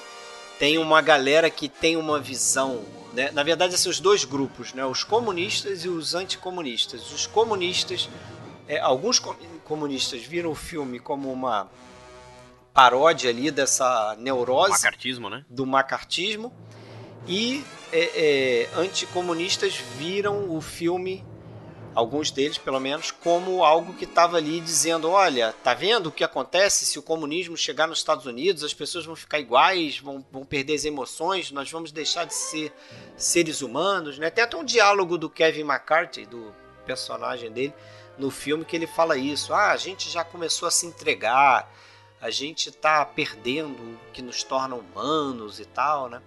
E é engraçado isso, Kevin McCarthy, né? Pois é. O, o, relacionado com o senador McCarthy, é irmão, é primo, é. distante, né? Tem e essa coincidência. É... E o louco é que quem estava envolvido na produção zomba disso aí, né? Zomba. Zomba disso aí. O Don Siegel diz que não, não, não, não, fez o filme pensando nisso. Ele que foi o diretor do filme. Ele, inclusive, tem gente que diz que ele. para ele era mais uma questão de. que tem no filme, né? Que eles não podem dormir porque senão eles podem é, ser substituídos lá pelos seres, né, que são clones deles. Mas o, a questão é que o Don Siegel ele era um cara que tinha uma insônia pesadíssima. então tinha esse detalhe. Esse é o meu preferido desses quatro que a gente está falando é, hoje. É, muito bom. Gosto muito desse filme e gosto principalmente desse gancho ali filosófico, mais uma vez, o seguinte, que lá no meio do, do filme também eles falam uh, ou em vários momentos, né? Tá, mas é, o que, que, tem de diferente em relação ao seu tio? É igual, é a mesma cara, né? Mas não é ele, falta alguma coisa. Ou seja, aquela coisa, o que, que é a natureza humana? O que, que distingue Né? É, e todos, quando depois que são substituídos, vêm com aquela conversa: não, você depois que for substituído, você vai ver, é muito melhor, você vai, vai gostar. gostar. Entra aqui pra Emway, parece verdade, vendedor verdade. da Emway. Vem pra Emway, tu vai e gostar. ele resiste: não, eu não quero. Tá, é, ou seja, ele quer manter a natureza, a essência humana é, dele. E o, que, em que, que consiste, afinal, essa? Isso é o grande gancho desse filme, né? E isso é um detalhe no filme também que acho que torna ele um pouco diferente de outros, de invasão alienígena principalmente, é que a invasão alienígena ela não é colocada como algo totalmente ruim, né? Sim. Por um lado você perde esse elemento do, do ser humano de se apaixonar, de ter emoções fortes, mas por outro lado também você não sente raiva, você não tem né, essa gangorra, você vai se tornar um cara sereno, né? Mais ou menos igual a todo mundo ali, mas uma coisa mais e Flat. Uma coisa que eu acho também. Não ia dizer curiosa, mas acho que a palavra é sintomática, né? Do momento do Zeitgeist que se vivia ali. É de que ele tem essa, essa dupla interpretação, né? As pessoas que é, tratam aquilo, é, relacionam aquilo com uma crítica ao macartismo, outros anticomunista e tudo mais. É, mas era incrível como essa aura pairava na época. E tu tens não só no cinema, mas especialmente na literatura sci-fi, isso era uma coisa profundamente abordada, né? Eu já falei ali do Eu Sou a Lenda, que, pô, total, né? Quem já leu o livro, quem já leu até leu o filme, o, o, quem já viu o filme, o filme tem, ela é meio superficial nisso, mas o livro, ele se aprofunda muito nisso, nessa coisa do cara ser um tirano ou não, o que, né? Ele mostra os dois lados, assim. O Ray Bradbury tinha já feito isso com o Fahrenheit 451 também. É, o. Como é que é o nome do autor? Do, ah, o Arthur C. Clarke tinha feito O Fim da Infância, que também fala sobre isso, sobre a evolução da raça humana, que está deixando de ser tão simplória, vamos dizer assim, como a gente é, e está evoluindo para um outro patamar, né, com a ajuda de outros seres, aquela coisa toda. Então, era uma aura que pairava naquele momento, né? Isso não foi só pro cinema, mas na própria literatura sci-fi é, daquele momento foi amplamente. Eu não sei se algum de vocês assistiu um filme chamado Invasores de Marte. Não. Eu vi. Tá, Invaders from Mars. Eu não, eu não vi, Fábio. Pois é, aí, aí que tá. Uh, o, o Jack Finney escreveu O Vampiros de Almas em 55. Esse filme, o Invaders from Mars, é de 53. É 53. E, inclusive, ele devia ter sido lançado antes do dia em que a Terra parou. Ele era para ser o primeiro filme sobre invasão extraterrestre e faltou recursos. Então ele foi lançado dois anos. Uh, pouquinho depois, dois anos depois, né? E aí é interessante porque o, o livro mostra uh, um menino que vê cair uma espaçonave atrás da colina da casa dele, o filme. E aí o pai dele vai lá ver, quando o pai volta, o pai dele tá totalmente estranho e tem um buraco ah, na testa. Já é essa a Depois, ideia, né? Ele leva a, é. a, mãe do menino pra colina e a mãe volta diferente. E ele é tão, mas tão voltado à questão anticomunista, a, a base é a mesma do que o Jack Finney vai puxar para fazer o livro dele. É, é claramente uma, é, é, uma referência. Mas a professora do menino, que, que é possuída também, que, que, que se torna estranha, uh, quando ela se torna estranha, ela volta vestindo um vestido vermelho, todo sexy, que não tinha nada a ver com ela. é, é um filme do, é um filme do Cameron Menzies, e ele antecipa demais ali o, o, o, o Vampiro de Almas. Né? Então o próprio Fine ele vai escrever a obra dele um ano antes do filme, inspirado por esse filme do Menzies também. Isso aí é uma inspiração muito clara.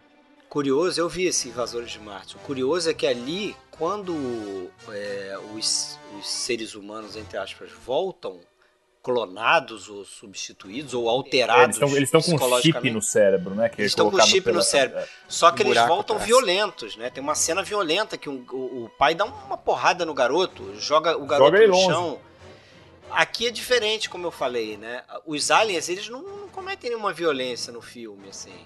Né? Eles é, só querem pegar o, os, os, humanos que restaram, no caso é o casal ali naquela cidade. E assimilar. E assimilar e botar eles numa, num, num quartinho lá no, no, escritório dele lá. No, escritório não, né? No consultório dele, que ele é um médico.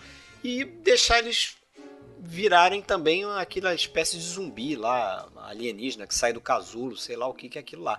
Agora, esse filme é, ele é interessante também porque tem algo semelhante com o que o Rafael falou, que na verdade em outro filme, né, que é um cameo que o Kevin McCarthy faz na versão Sim, de 78. É Não sei é, se vocês vão lembrar. Ele, ele é. no carro. Ele, ele, interpreta mais ou menos a mesma cena final do filme, né? Ele no meio Exatamente. dos carros. Só que é na cidade agora, né? desesperado. É. Exatamente. É bem legal, bem legal. No Vampiros de Almas, quem aparece é o Sam Peckinpah, fazendo uma mini ponta como ator. Também. Caramba. Ele é o cara do, do gás. Tem Isso. uma cena que ele vai... Que eles escutam um barulho no porão e aí ele vai ver quem é que tá no porão, aí aparece um cara do gás. Esse cara do gás Olha é o Sam Peckinpah, que é assistente de direção legal, do Don cara. Siegel. É. Não sabia também. Não sabia disso, não. É, é adoro Bem novo, bem novo. Agora é curioso, né? Porque eles tinham medo que esse filme uh, é aquela coisa de ser um filme de, de, de ficção de monstros que não aparecem os monstros do espaço, né? Eles tinham medo de ser um fracasso e o filme ele rendeu cinco vezes o que ele custou. Foi um, em termos de, de sucesso. Eu ia falar exatamente isso. Uma das grandes forças hoje que esse filme tem porque ele sobrevive tanto ao tempo, justamente por não mostrar de uma forma tão explícita é. os monstros. Porque vários desses que a gente já viu e reviu agora para fazer viraram esse, comédia, esse né? episódio, né? A gente vê que a hora que mostra o monstro, né? A hora que mostra o monstro, você fala, nossa, né? Eu preferia E a mão, a mão da mulher de 15 metros. Não, tem umas, tem umas coisas que são, assim, propositalmente grotescas, como aquele pica-pau maluco que o Fred colocou, aquele, aquele gorila com escafandro, umas antenas. Aquilo propositalmente é, é para fazer rir mesmo.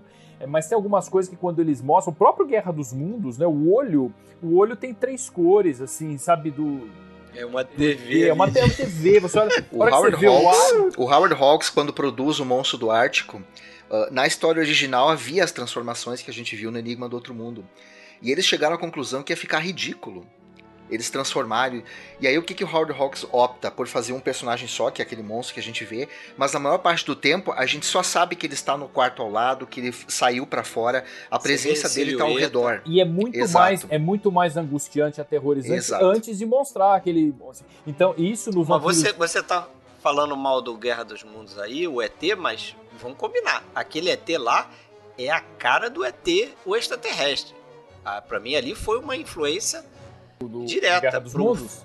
É, o ET que aparece ah, tá. no Guerra dos Mundos, ele parece muito com o ET do filme do é, Spielberg. O que, ma o que mata, o que mata para mim aquele ET é aquele olho, aquele olho tricolor. Ah, não, é, aquilo lá acabou. É bem diferente. Aquilo lá acabou. É. Zoado, Mas zoado, isso, né, zoado. voltando o Vampiro de Almas, você não tem aquela figura realmente do alienígena, você sabe esse que, tá artifício, ali, que os corpos estão sendo substituídos. Isso que traz. Esse artifício de sugerir e não mostrar, ele é sempre eficiente, qualquer tipo de filme, né?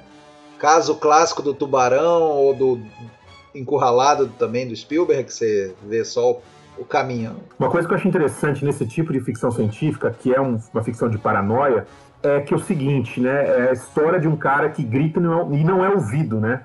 Uh, ou seja, a sociedade contra o cara, né? O cara contra a sociedade. É diferente da estrutura do, por exemplo, do, do Dia em que a Terra Parou, ou do Guerra dos Mundos, que, que todo mundo sabe a merda que tá, que tá vivendo, é uma coisa global, digamos Sim. assim.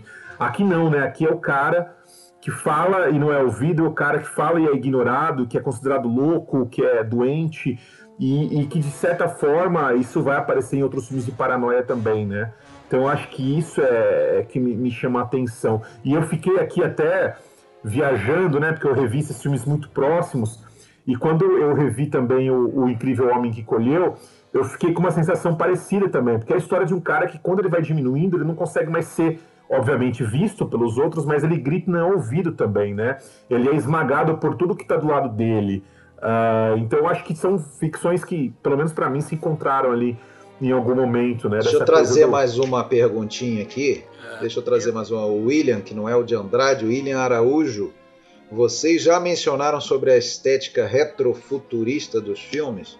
É, isso é interessante. O, o Planeta Proibido acho que tem muito disso aí. Aquela também, coisa né? do anacronismo, assim, gritante, né?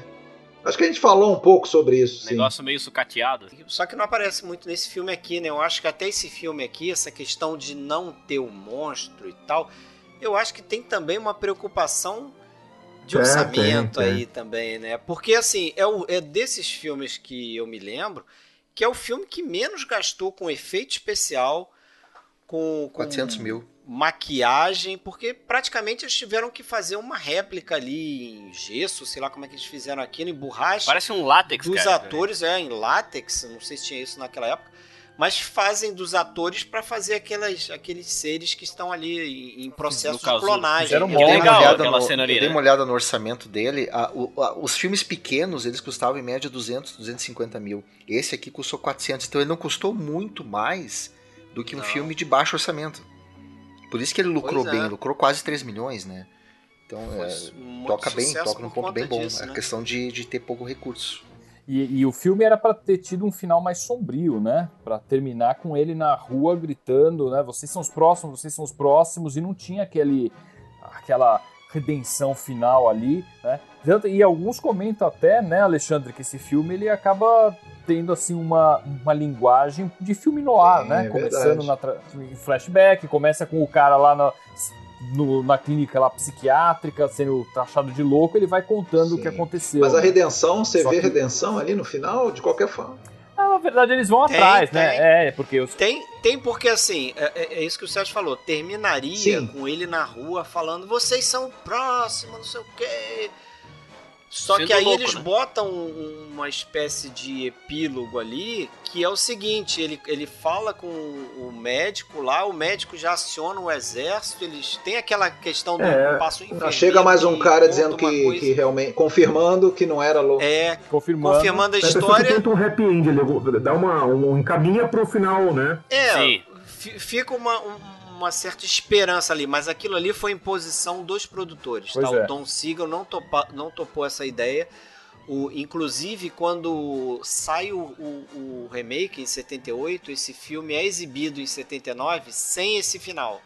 Então, em 79, eles passam esse filme no cinema de novo, só que com esse final mais abrupto. É, e, e lembrando que o remake, né, é, sem querer dar spoiler aqui, que não viu, mas o, fi o final é, é, bem mais amargo, né, do remake. Bem mais amargo, é. é. Eu, gosto, eu acho que gosto até mais. E tinha uma outra ideia também que eles tiveram, mas não foi pra frente, de novo, de chamar o Orson Welles, mas aí na figura do narrador. Ele faria um prólogo e faria um epílogo também contando a história. Mas Perseguido a vida toda, cara. não, nesse caso, acho que ele foi descartado. O, é, tá sempre It's associado. Mas parece que aqui o o Don Siegel não topou a ideia. Não acho e aí os casulos vão parar no Cocum. Né?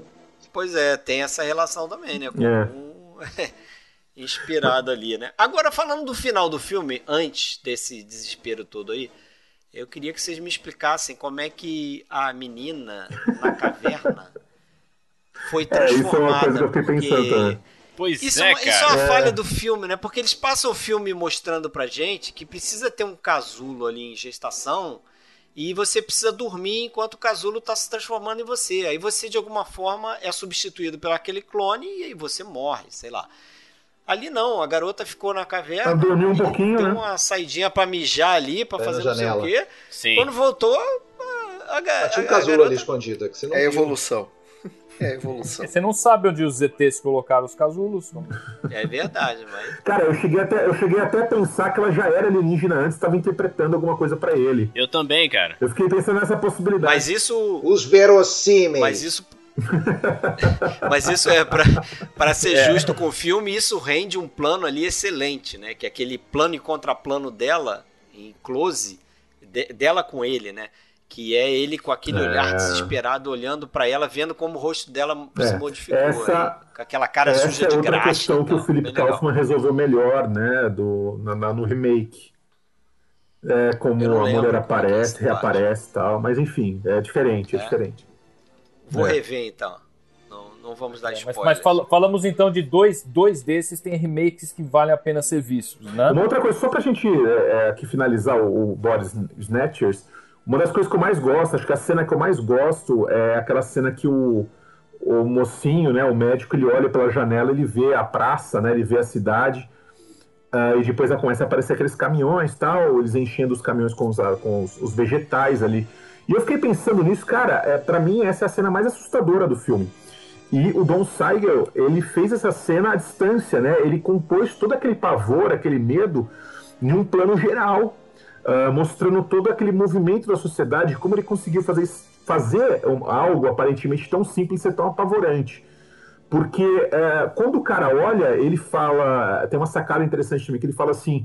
É, olha, um dia normal, como qualquer outro, as pessoas estão indo para seus trabalhos. Tal, Pegar né? seus casulos. Pegar seus casulos. Então, assim, mas eu fiquei pensando, eu falei, mãe, eu, Uh, será que a sociedade era alienada antes ou depois, cara? Porque antes a galera tá fazendo as mesmas coisas também, tava todo mundo pro seu trabalho, tava todo mundo ali seguindo a sua, a sua regrinha da sua vida, né? Quer dizer, eu também senti uma crítica social aí. Né? Tudo bem que depois os caras vão perder a emoção, tudo ali, virarem alienígenas. Mas, porra, será que antes era tão bom assim, cara? Que todo mundo acordava e fazia as mesmas coisas todos os dias e que você olhava para a sociedade e você reconhecia as pessoas você já sabia o que as pessoas iam fazer, né? O caminho que essas pessoas traçavam. Eu também senti um pouco, né, esse questionamento, né? O, o que está vindo de, de, que tá vindo em seguida, é claro que é pior, mas o que tinha antes será que era tão bom assim? Né? E quando quebra aquela estrutura e os caminhões aparecem e o policial aparece com aquele megafone ali, começa a chamar o pessoal, é, você quebra uma, uma cadeia ali, não sei, uma é como se a máquina, né, mudasse ali o caminho da, da, de toda a coisa, né? a engrenagem, né? Aquela mudança a engrenagem da coisa. Esse cara é suspeito aí, ó. Esse Rafael aí, eu tô achando que ele já foi substituído, hein? cara, é que eu fiquei. Meu, é aquilo que o William falou, a ficção científica ela leva a gente para muito longe, né, cara? A gente fica Com pensando. Certeza, cara. A ideia é, é essa, né? Eu, eu, eu acho que o próximo filme que a gente vai falar, Incrível Homem que Encolheu, é talvez o mais nesse é sentido. É existencial, né? É um filme mais que... mais denso, é. mais existencial. Mais denso, com certeza. Aliás, o é um roteiro até do Richard Madison e o, o Alexandre citou Encurralado, que não sei se tem quem tá assistindo aí não sabe, é um roteiro do Madison também. Exatamente, também. exatamente. O roteiro é do Richard é, Madison. É. E que nesse filme, e que nesse filme o caminhão é quase é, é, um monstro ali, né, cara? Ele tem a. É o tubarão. Exatamente, é o tubarão. É o tubarão, exatamente, né, cara? Ele não é. Ele, ele é quase que tem vida própria. É o som, é o do tubarão. O Madison fez grandes roteiros. Ele é o roteirista também do. Em algum lugar do passado. Em algum lugar do passado também. Cara, e, e, desculpa, só pegando essa, esse gancho no Madison que você falou, até o William citou aqui as versões do, do Eu Sou a Lenda, né? Que as duas primeiras versões têm outro nome. É, eu esqueci é, agora quais são os nomes. Omega, Omega Man, que é com o Omega Man, Heston. Omega Man é com o Charlton Heston. É. Isso. O último homem da Terra. É a do Vincent Price. E essa versão do Vincent Price, que é muito boa, cara, 64. tem um final extremamente amargo. Bastante Os caras amargo. invadem a igreja e tomam ele ali. Que é muito parecido com o livro até, o Rafael. É. O final desse com o Vincent Price. Entendi. E, e, a do, e a do tem aquele final meio religioso, que ele morre com os braços abertos e tal, Sim. né? Que é uma coisa, uma, uma coisa meio religiosa. A versão ali. com o Reston é mais canastrona, né? É. Ela é mais canastrona, eu... assim. É, pô, é com o Reston, é, né? É com o Reston, é. Não tem como. É mais não, ela é. Né? É, eu acho que eu prefiro do Vincent Price, acho que é mais econômico. Eu, é, eu também assim. gosto, gosto mais. É, é Pô, interessante é excelente, o, cara. também, é, que aí acho que isso vai seguir na década de 60, já que a gente tá falando um pouco de outras décadas, é que também divide a década de 50, que eu acho que a partir da metade dos anos 50, os filmes de ficção científica eles começam a ficar mais misturados com terror, como o é. Rafael falou também, né? Porque a coisa começa a ficar mais para esse lado. Você tem esses filmes tipo Tarântula, que é de 55. Que eu gosto. É, o próprio Vampiros de Almas é um filme. É, se você chegar no Alien, por exemplo, do Ridley Scott, é um filme de terror ficção científica, Total, né? né? Total. Isso, E é gore, e é gore é. é. Então você começa a misturar bem essa coisa, né? E esse Incrível Homem que Encolheu, ele tem essa questão de existencialismo, mas tem também trechos ali de filme de terror, né? Você ser atacado por uma aranha daquele tamanho, né, em relação Eu acho que o eu acho que o grande terror ali que o personagem vive, né? Falando aqui, somos todos homens, é justamente da quebra da masculinidade dele, né? Porque assim, começa, ele é um cara de, pô, 1,90m, super protetor, né? Super gentil com aquela mulher e tal. Conforme ele vai diminuindo, ele vai se tornando impotente socialmente. Ele, não, ele, ele mesmo diz pra ela: O que, que você tá fazendo comigo? Eu não sirvo para nada, né? Depois, quando ele, ele ganha a atenção da mídia, que ele é explorado pela mídia, ele acaba ficando mais envergonhado, né? É, acho que o grande terror dele ali é perder essa masculinidade. Mas tu já é... leu o livro, William? Tu leu a isso, história isso original? consta no livro, né? Eu li hoje que a história original é cheia de abordagem sexual, cheia de, de relações com, com é. sexo. Inclusive na relação dele com a Anã, que ele conhece, que no, que no filme não é uma Anã, né? Eles pegam uma mulher é. e, e mostram é. ela. Diminui, não, e tem outra questão diminui. bizarra também, que né, no livro, já que você está falando do livro aí, tem uma passagem onde ele é abordado por um pedófilo que acha que ele é uma criança. Hum. Olha Tem só, essas cara. coisas bizarras. Eles, eles tiraram isso da história, né? Acaba que no filme essa, esse relacionamento com a Anã é mais de amizade e tal. Mas tem também ali no Ele filme... tinha uma filha, né? Tinha uma, filha, tinha uma filha, no, no livro, livro que né? eles tiraram fora também. Cara, no, de todos esses desses quatro filmes, esse foi o único que eu eu não tinha visto e também não li o livro também. Esse foi o único assim que eu não. Mas sempre que eu vejo vi, né, li entrevistas com o Madison, ele sempre fala sobre isso, sobre que o terror vivido pelo personagem principal é justamente a, a perda, né, a quebra dessa masculinidade que ele que o personagem tem assim. Tem uma coisa que me chama atenção também é quando ele vai conhecer a Nan, quando ele conhece a Nan, eles vão pro eles vão pro tomar aquela é, é no restaurante, tal, eles tomam, depois eles passeiam no parque e tal. Meu, ali você vê que o cara tá se comportando que nem um adolescente, né? Parece que Sim. ele tá regredindo ele tá voltando uma. Não só de altura, mas o cara tá regredindo como pessoa também. Parece né? que ele tá. Parece que ele tá descobrindo algo, né? É, parece que ele voltou no passado ali. É, mas ele tá, ele tá, tentando se readaptar, né? Porque naquele momento ele acha que o processo tá revertido. Né? É. Ele, ele acha que ele não tá mais diminuindo. Né? Ele até começa a se aceitar ali. Depois que é. ele entra ladeira abaixo, quando ele percebe que, que ela tá maior do que ele, ele fala: Não, a coisa voltou a acontecer. Ele percebe que não vai ter fim. Mas isso tem uma conexão com o livro também, porque no livro tem uma outra passagem também em relação a essa questão sexual, é que, como o Fábio falou, eles têm uma filha e eles têm uma babá. E quando ele começa a chegar numa idade assim, num, tamanho de um adolescente, questão de puberdade, ele começa a ter um crush pela babá. então tem essa ideia aí que o Rafael falou, que parece que ele vai diminuindo de tamanho e vai retrocedendo também é. no tempo. Esse, né? esse filme, é, comparando ali com o, o, anterior que a gente falou da questão da essência humana, da essência, né? mesmo que a aparência seja igual, isso aí mostra que também a aparência faz parte do, da definição né, do ser humano, porque você. Você. Claro. E essa questão do tamanho, você vê lá o, aquele. O, como é que é o título em português? O Mundo em Perigo, né? Do Dem. Que, pô, uma formiga, quando é uma formiga, o que, que ela é pra gente? Nada, né? Não chega a ser nenhuma ameaça. Agora ela cresce desproporcionalmente e passa a ser uma ameaça à Sim. humanidade. Já o ser humano, o cara, em tese, está com o cérebro funcionando perfeitamente, tá tudo certo, mas pô, ele fica daquele tamaninho, ele, tipo, não serve mais para nada. Como que é? É, o, o, é engraçado que nesse, nesse documentário aí do Watch the Skies, o George Lucas ele fala que quando ele viu esse filme no cinema quando criança, um dos medos Não que crescer, ele teve né? ao ver o filme foi justamente exatamente refletir sobre essa ideia. Caramba, e se eu fico desse tamanho? Claro. Né? Porque eu, eu acho que o filme mais? traz isso, né, cara? Eu acho que o filme traz também uma visão de como a vida ela é frágil, como tu pode ser vulnerável às vezes, né? E aí tu, tu realmente tu não tá atenta, atentando pra esses detalhes, né? Tu vê, tem aquela cena da, da, da aranha, pô, que é fantástico aquilo é, do gato. Pô, gato. animal aquilo ali, né? E então, quando ele é colocado naquele lugar, ele acaba, acho que te faz, te faz refletir sobre a fragilidade. Mas essa coisa de diminuir também, e voltando pegando a lance da regressão do passado, ele volta a ser meio que um homem das cavernas, né, cara? Ele tem que. Sim. Ele tem que ser. Ele volta a ser meio que ser um, tipo um guerreiro. Tem essa, essa coisa do passado. Robinson Crusoe, cara. Exatamente. Eu vi hoje uma coisa muito legal, eu li hoje uma coisa muito legal, que é o, o, o porão vira uma espécie de ilha e ele vira tipo um Robinson Crusoe.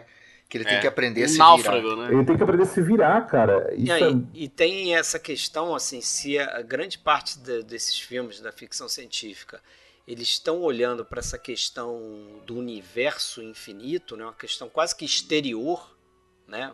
vamos dizer assim, da magnitude do universo, aqui ele vai numa direção um tanto contrária, né? que ele vai para o nível infinitesimal, sem dúvida. Submicroscópico. É, tanto, é, tanto dizer... que a gente vê, né, Fred? O efeito da radiação em geral é criar monstros gigantes, né? Isso. Eu vou, eu vou ler um comentário aqui, porque eu também. Eu, eu, muito bom, e eu pensei nisso quando eu vi um filme. Muito filme, bom. alguém bom. falou, é, ele começa o filme super protetor, bem gentil, mas, pô, na primeira cena ele tá no barco e ele ele usa todas as argumentações para convencer a mulher a descer lá para pegar o martini para ele. é, então começa a dar tudo errado ali, né? Quando o macho hétero, branco, no é. comando, manda a esposa descer para pegar o martini. É quase uma vingança do universo. Agora, é, o mais interessante é isso, né? É, ela sai dois segundos depois, que a, nuvem ainda está passando, assim, mas ela sai dois segundos depois, ela já não é. é. Não acontece, não nada. nada. Cara, e eu, eu, fiquei pensando nessa nuvem. É claro que o filme não vai explicar, mas, meu, eu fiquei pensando nesses testes nucleares que os caras faziam no meio do oceano. Eu fiquei falando, meu, será que não tem alguma coisa a ver? Sei lá, né? Cara, tu, tu, tu, tu, tem ideia de quantas bombas nucleares já explodiram nesse planeta, cara? É. É, em teste, a gente conhece as duas, né? Tal de é. biquíni. Principais. Mas, é, também essa. Mas, cara, é coisa de duas mil bombas, duas mil explosões é loucura, né, cara? nucleares. Assim. Tem uma coisa legal do Mason, e aí que vem a questão do cara ser um pouco à frente do tempo. Eu sei que o William gosta, o William já falou disso, porque ele não fala só do nuclear, né? Isso é outra coisa que eu li. Aquele livro que eu passei para vocês, o cara faz esse comentário, porque não é só o nuclear que, que, que faz ele colher. É, ele aborda a questão ambiental porque também tem os pesticidas, que era uma preocupação na época, e isso é muito além, porque ah. muito filme fala disso. Que legal. É então, porque aquela névoa, perigos.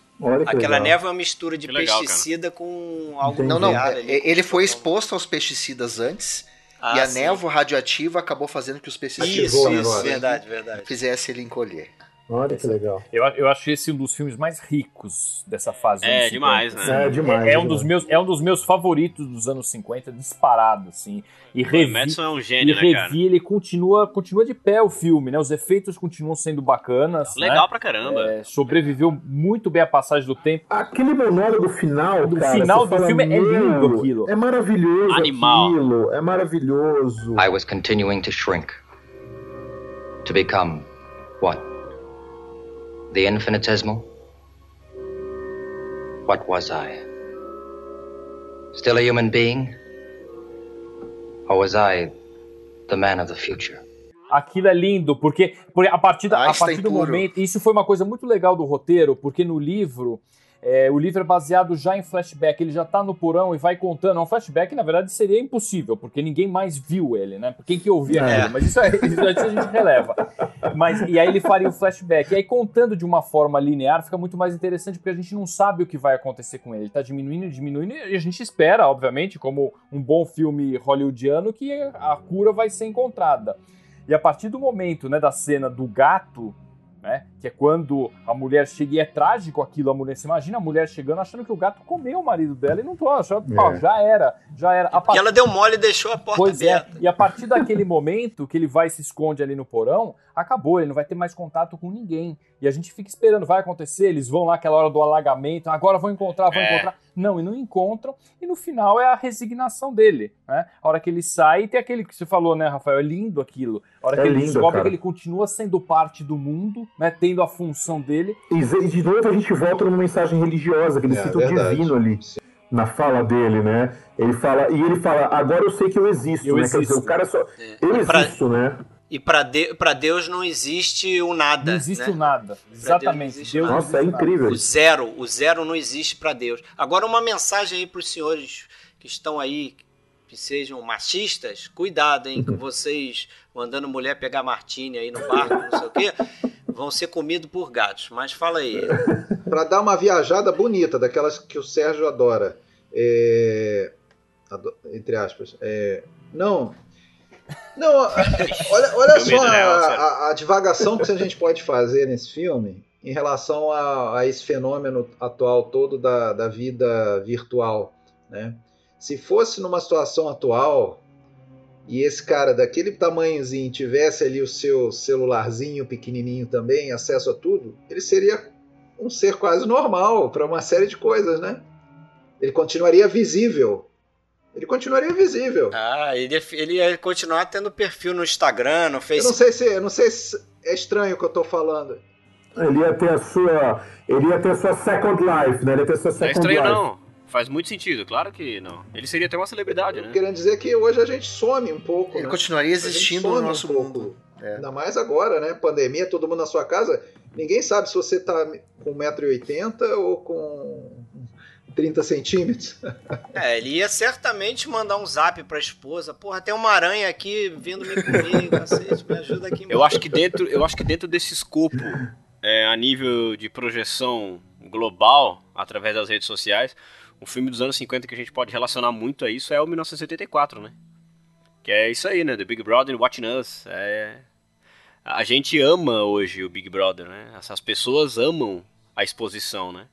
E esse é um filme que denuncia isso já. De um livro que de, década, de décadas atrás do filme até, então. George Orwell, gênio, né? Eu quero saber se vocês viram a, a Incrível Mulher que Encolheu com a Lily Tomlin. Eu não vi, cara. Não, eu não vi, cara. Porque assim, ó, o, o o filme fez tanto é, é... sucesso que o Maidson ele foi convidado a escrever uma continuação. Ele escreveu a Fantástica Mulher que, escolheu, que Encolheu, com a mesma atriz, né, com a Rand Stewart. E a Universal não quis fazer, não, não, deixa, vamos deixar quieto, não vamos levar à frente. E aí ficou guardada essa história até que o Joe Schumacher pega aí essa história e faz o filme de estreia dele com a Lily Tomlin. Só que eu não vi esse filme. Eu queria saber eu se é. É uma comédia, né? Não Esse é, uma comédia. é de 81. É de 80... É uma eu comédia, não vi, mas é uma comédia. Eu vi o contrário, né? A mulher que fica com 50 pés, 15 metros. e a refilmagem com a Daryl Hannah, que é muito ruim, né? Eu vi querido, eu vi querido e estiquei o bebê só. Não, e tem o. A, parece que a história. O, o que inspirou o pessoal a fazer esse filme, a adaptar o livro e tal, foi porque em 57 saiu The Amazing Colossal Man. Que é um filme Aí colocaram Incredible também. no nome, né? É, e botaram Incredible e diminuíram, né? o outro ele aumentava de tamanho. Diz que era muito ruim, né? Também é aquele filme bem trash. Esse aí eu não cheguei a ver. É, não vi também não. Mas fala aí, Alexandre, tem uma pergunta do Fernando Miller sobre o pica-pau bizarro. Por acaso, a imagem do Fred, do pica-pau bizarro, aquele do início lá, né? É. Era, é do filme Rodan, de Ishiro Honda? Não, não é do Rodan. É The Giant Claw. The Giant Claw. The Giant Claw. Parece que o título em português foi A Ameaça Veio do Polo. Do polo. Uma coisa assim. Vem do Polo. A ameaça vem do Polo. Tá aí, tem um clipe aí. É difícil lembrar os títulos em português que eles deram, né? Eles misturam tantos, tem tantos parecidos, né? Eles vão se aproveitando, né? É, vamos. Comercialmente da coisa. Ah, esse título aqui fez sucesso. Então vamos chamar a atenção com esse título Aí, parecido. O Louva-Deus Gigante no Brasil virou Fúria de uma Região Perdida. e tem essas criaturas que acumulam funções, né? A gente viu que tem um gorila astronauta, como é que é? Não, gorila alienígena. Ele é um gorila, ele tem, ele tem um capacete de mergulhador, um escafandro, que tem duas antenas, assim. Esse aí recebeu o, o, triplo, hein? Salário triplicado o ator que fez isso aí. É. Não, até brinquei, se bobear ele também é um samurai e é Deve ser uma referência à Laika, né? Agora, me conta uma coisa, desses gêneros todos, né, desses subgêneros dentro do, do sci-fi, quais que vocês preferem? Vocês curtem mais, se divertem mais vendo o quê? É espaço, monstro, radiação. É o guilty pleasure é. ou é o filme mais não, reflexivo? Aquilo que você, é, aquilo que, é aquilo, que você Cara, eu não sei. Eu, eu não sabia responder isso, não. Eu, eu sempre me. Eu cara, os meus isso. preferidos, os meus preferidos, assim, são esses filmes que a gente falou, esses quatro. Que eu acho que são os mais bem produzidos, são os filmes que são mais fincados numa, num realismo, assim, nesse sentido de você poder refletir, né? Eu, é, mas... eu, eu, eu pessoalmente adoro uma reflexão. Adoro filmes que tenham isso, mas eu acho que tá louco pra um filme não trazer uma carga reflexiva. Pô, tem que ser muito zoado, mano. É, então, mas, mas é que tem alguns. O, o Spielberg mas fala uma coisa, né, no Watch the Skies, que esses filmes fazem a gente pensar, que é como se fosse um pilates pro cérebro, né? Porque a gente vê e fica pensando aquilo. E tem uma coisa muito interessante, que acaba sendo uma fórmula usada por vários desses filmes, que muitos começam com alguma informação científica, trazendo algum dado uhum. real. Por que isso? Porque Verdade. ele quer trazer uma, uma, um certo ponto de realidade para você falar, olha, aquilo, Dá vazão isso, isso não né? aconteceu, mas talvez poderia acontecer, talvez um dia possa acontecer. Você para e fica pensando naquilo. Né? É, eu vi aquele The Mole People, que é o Templo do Pavor em, em português. Ele começa falando sobre as camadas da Terra, um cara que, sim, falando esse filme que você vai ver vai mostrar as camadas da Terra, existem teorias que a gente não sabe o que, que tem dentro da Terra, é um negócio que você, você ouve assim, no final tem uma sociedade lá que está uma sociedade subterrânea. Então ele sempre traz alguma coisa assim, né? Mas eu, eu até perguntei isso, eu curto muito esses filmes de viagem espacial. É, esses filmes de viagem espacial, eu não sei o que acontece, mas isso é uma característica minha. Eu sempre acredito naquilo que eu tô vendo, sabe? Assim, posso posso dar uma sugestão, Sérgio? Posso dar uma sugestão Manda. na linha do que você está falando? Vamos tentar, nós seis aqui, trazer umas dicas, porque assim, o clipe que eu fiz aí para live, ele tem todo tipo de filme, né? Nem todos eu vi. Então vamos tentar trazer mais uma dica. A gente deixa esses quatro, que são os quatro principais desse período, eu imagino. Acho que vocês concordam comigo. E a gente pode trazer outras dicas de bons filmes que a gente viu nesse período. Quem viu, né? É, então, nessa linha aí dos filmes de conquista do espaço que você estava falando, né? É, o, o Destino, Destino à Lua, à Lua é, é, bacana. É, um, é bacana, assim, mais por um marco, né? Ser um marco da, do início do período. Um dos principais. Certamente inspirou o, o 2001 lá na frente.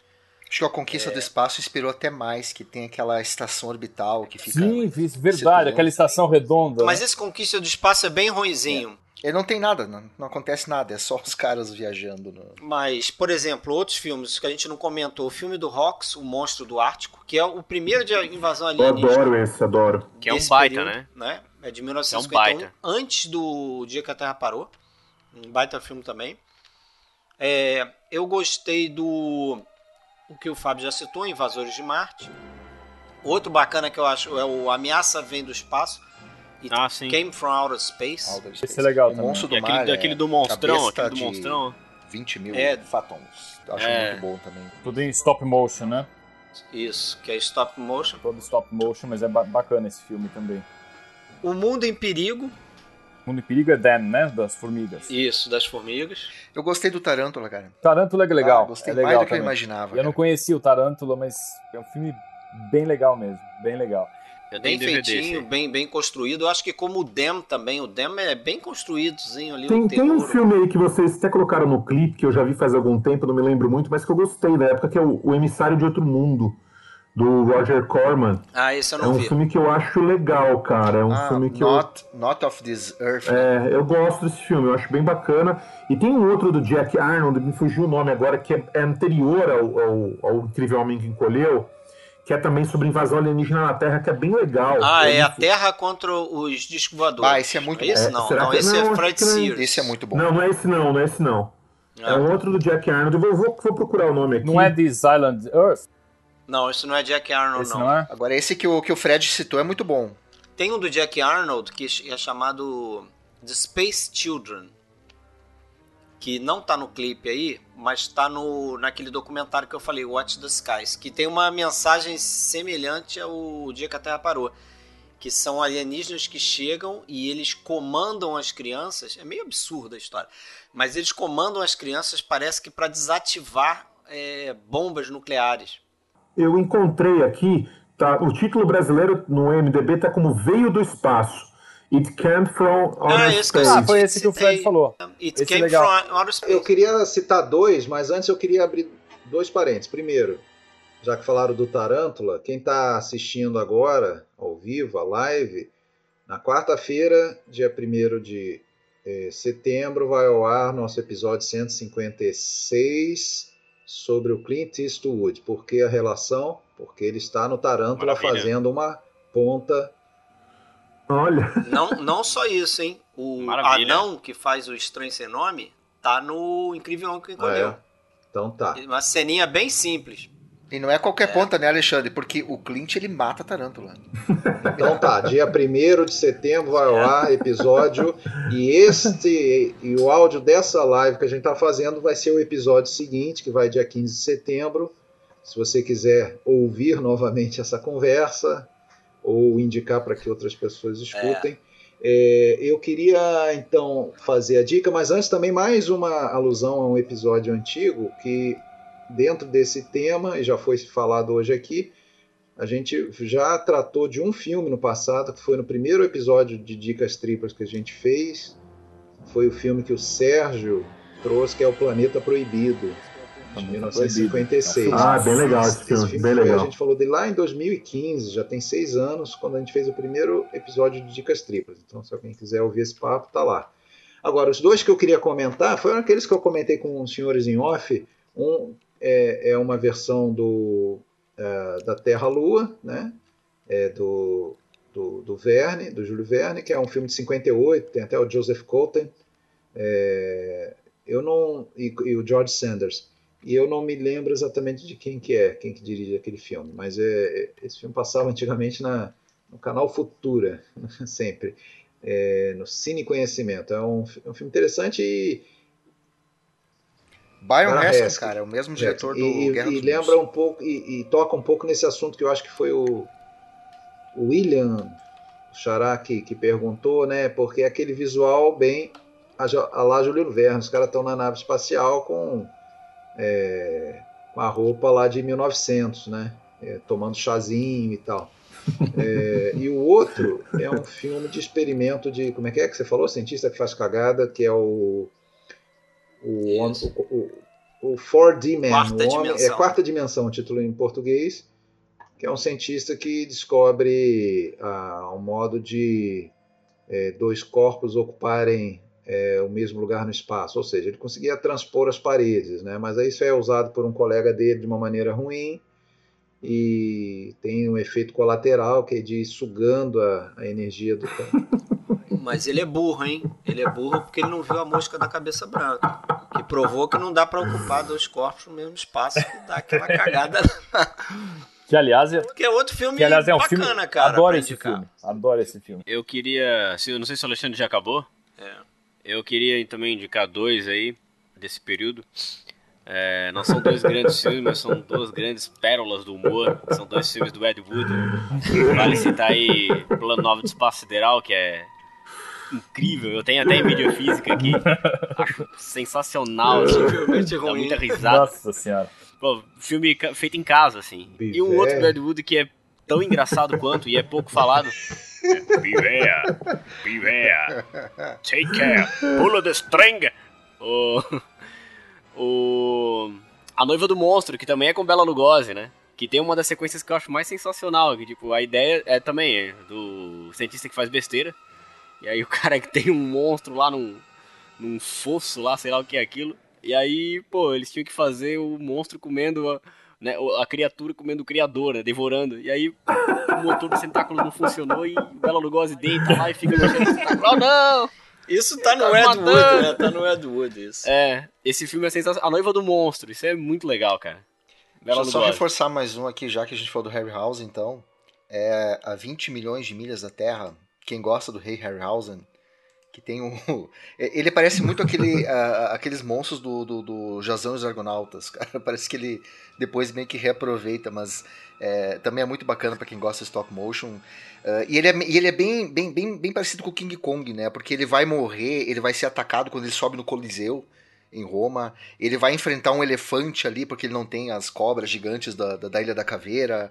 Então tem toda essa coisa também que eles meio que puxam muito da trama do King Kong para esse monstro que veio de Vênus e começa a crescer na Terra. É muito bacana também. É, e, tem, e você citou um, né, Alexandre, mas tem que lembrar os dois clássicos de adaptação de Júlio Verne, dos anos 50, que 20 mil léguas submarinas Isso, e Viagem ao Centro da Terra, né? São ambos né, da, da década de 50, que são filmaços.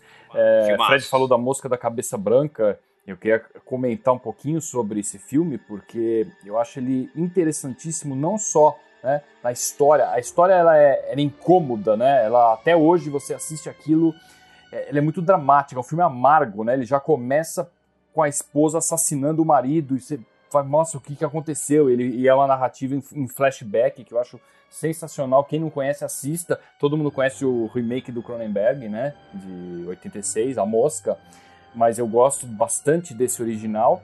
E curiosamente ele tem uma continuação, que é o Monstro de Mil Olhos, Return of the Fly, do ano seguinte, que é de 59, que é um filme bem bacana, em preto e branco, produzido em Cinemascope. É um filme bem legal também, tem uma, uma pegada um pouco mais de, de aventura, não é tão dramático assim, mas é um filme bem legal que vale a pena assistir também. A gente, às vezes falar a continuação vai ser uma porcaria já por definição, e essa não é, é uma, é uma continuação bem digna. Uma coisa que eu, que eu só querendo voltar um pouco num assunto, que acho que a gente até começou a falar sobre isso, às vezes é difícil, ainda eu, é, eu sei que a gente tem essa mania também de ficar separando e, e, e colocando gênero nos filmes, mas é, o, o, onde começa e onde termina a ficção científica? Porque eu, agora mesmo eu estava aqui vendo a, a, filmografia do Jack Arnold e eu olhei aqui o Monstros da, da Lagoa Negra, né, que é um filme bem famoso, adoro Eu adoro, filme. cara.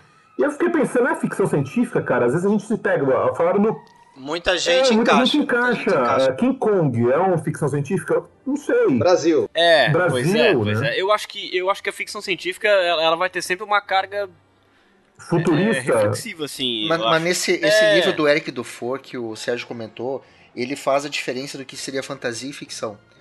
E aí, por exemplo, uh, se o King Kong ele é fruto de um mau uso da tecnologia, de algum experimento, ele coloca como ficção. Hum. Se é algo que uh, é, é, é etéreo, é natural, que surgiu do nada e ele é fora do que a gente entende como ficção, ele classifica como fantasia. Mas é claro que a gente tem os meio termos, né? Como é que classifica Star Wars, é. que tem uma tecnologia, mas também tem a força. É. Ele próprio cita isso aí no livro dele.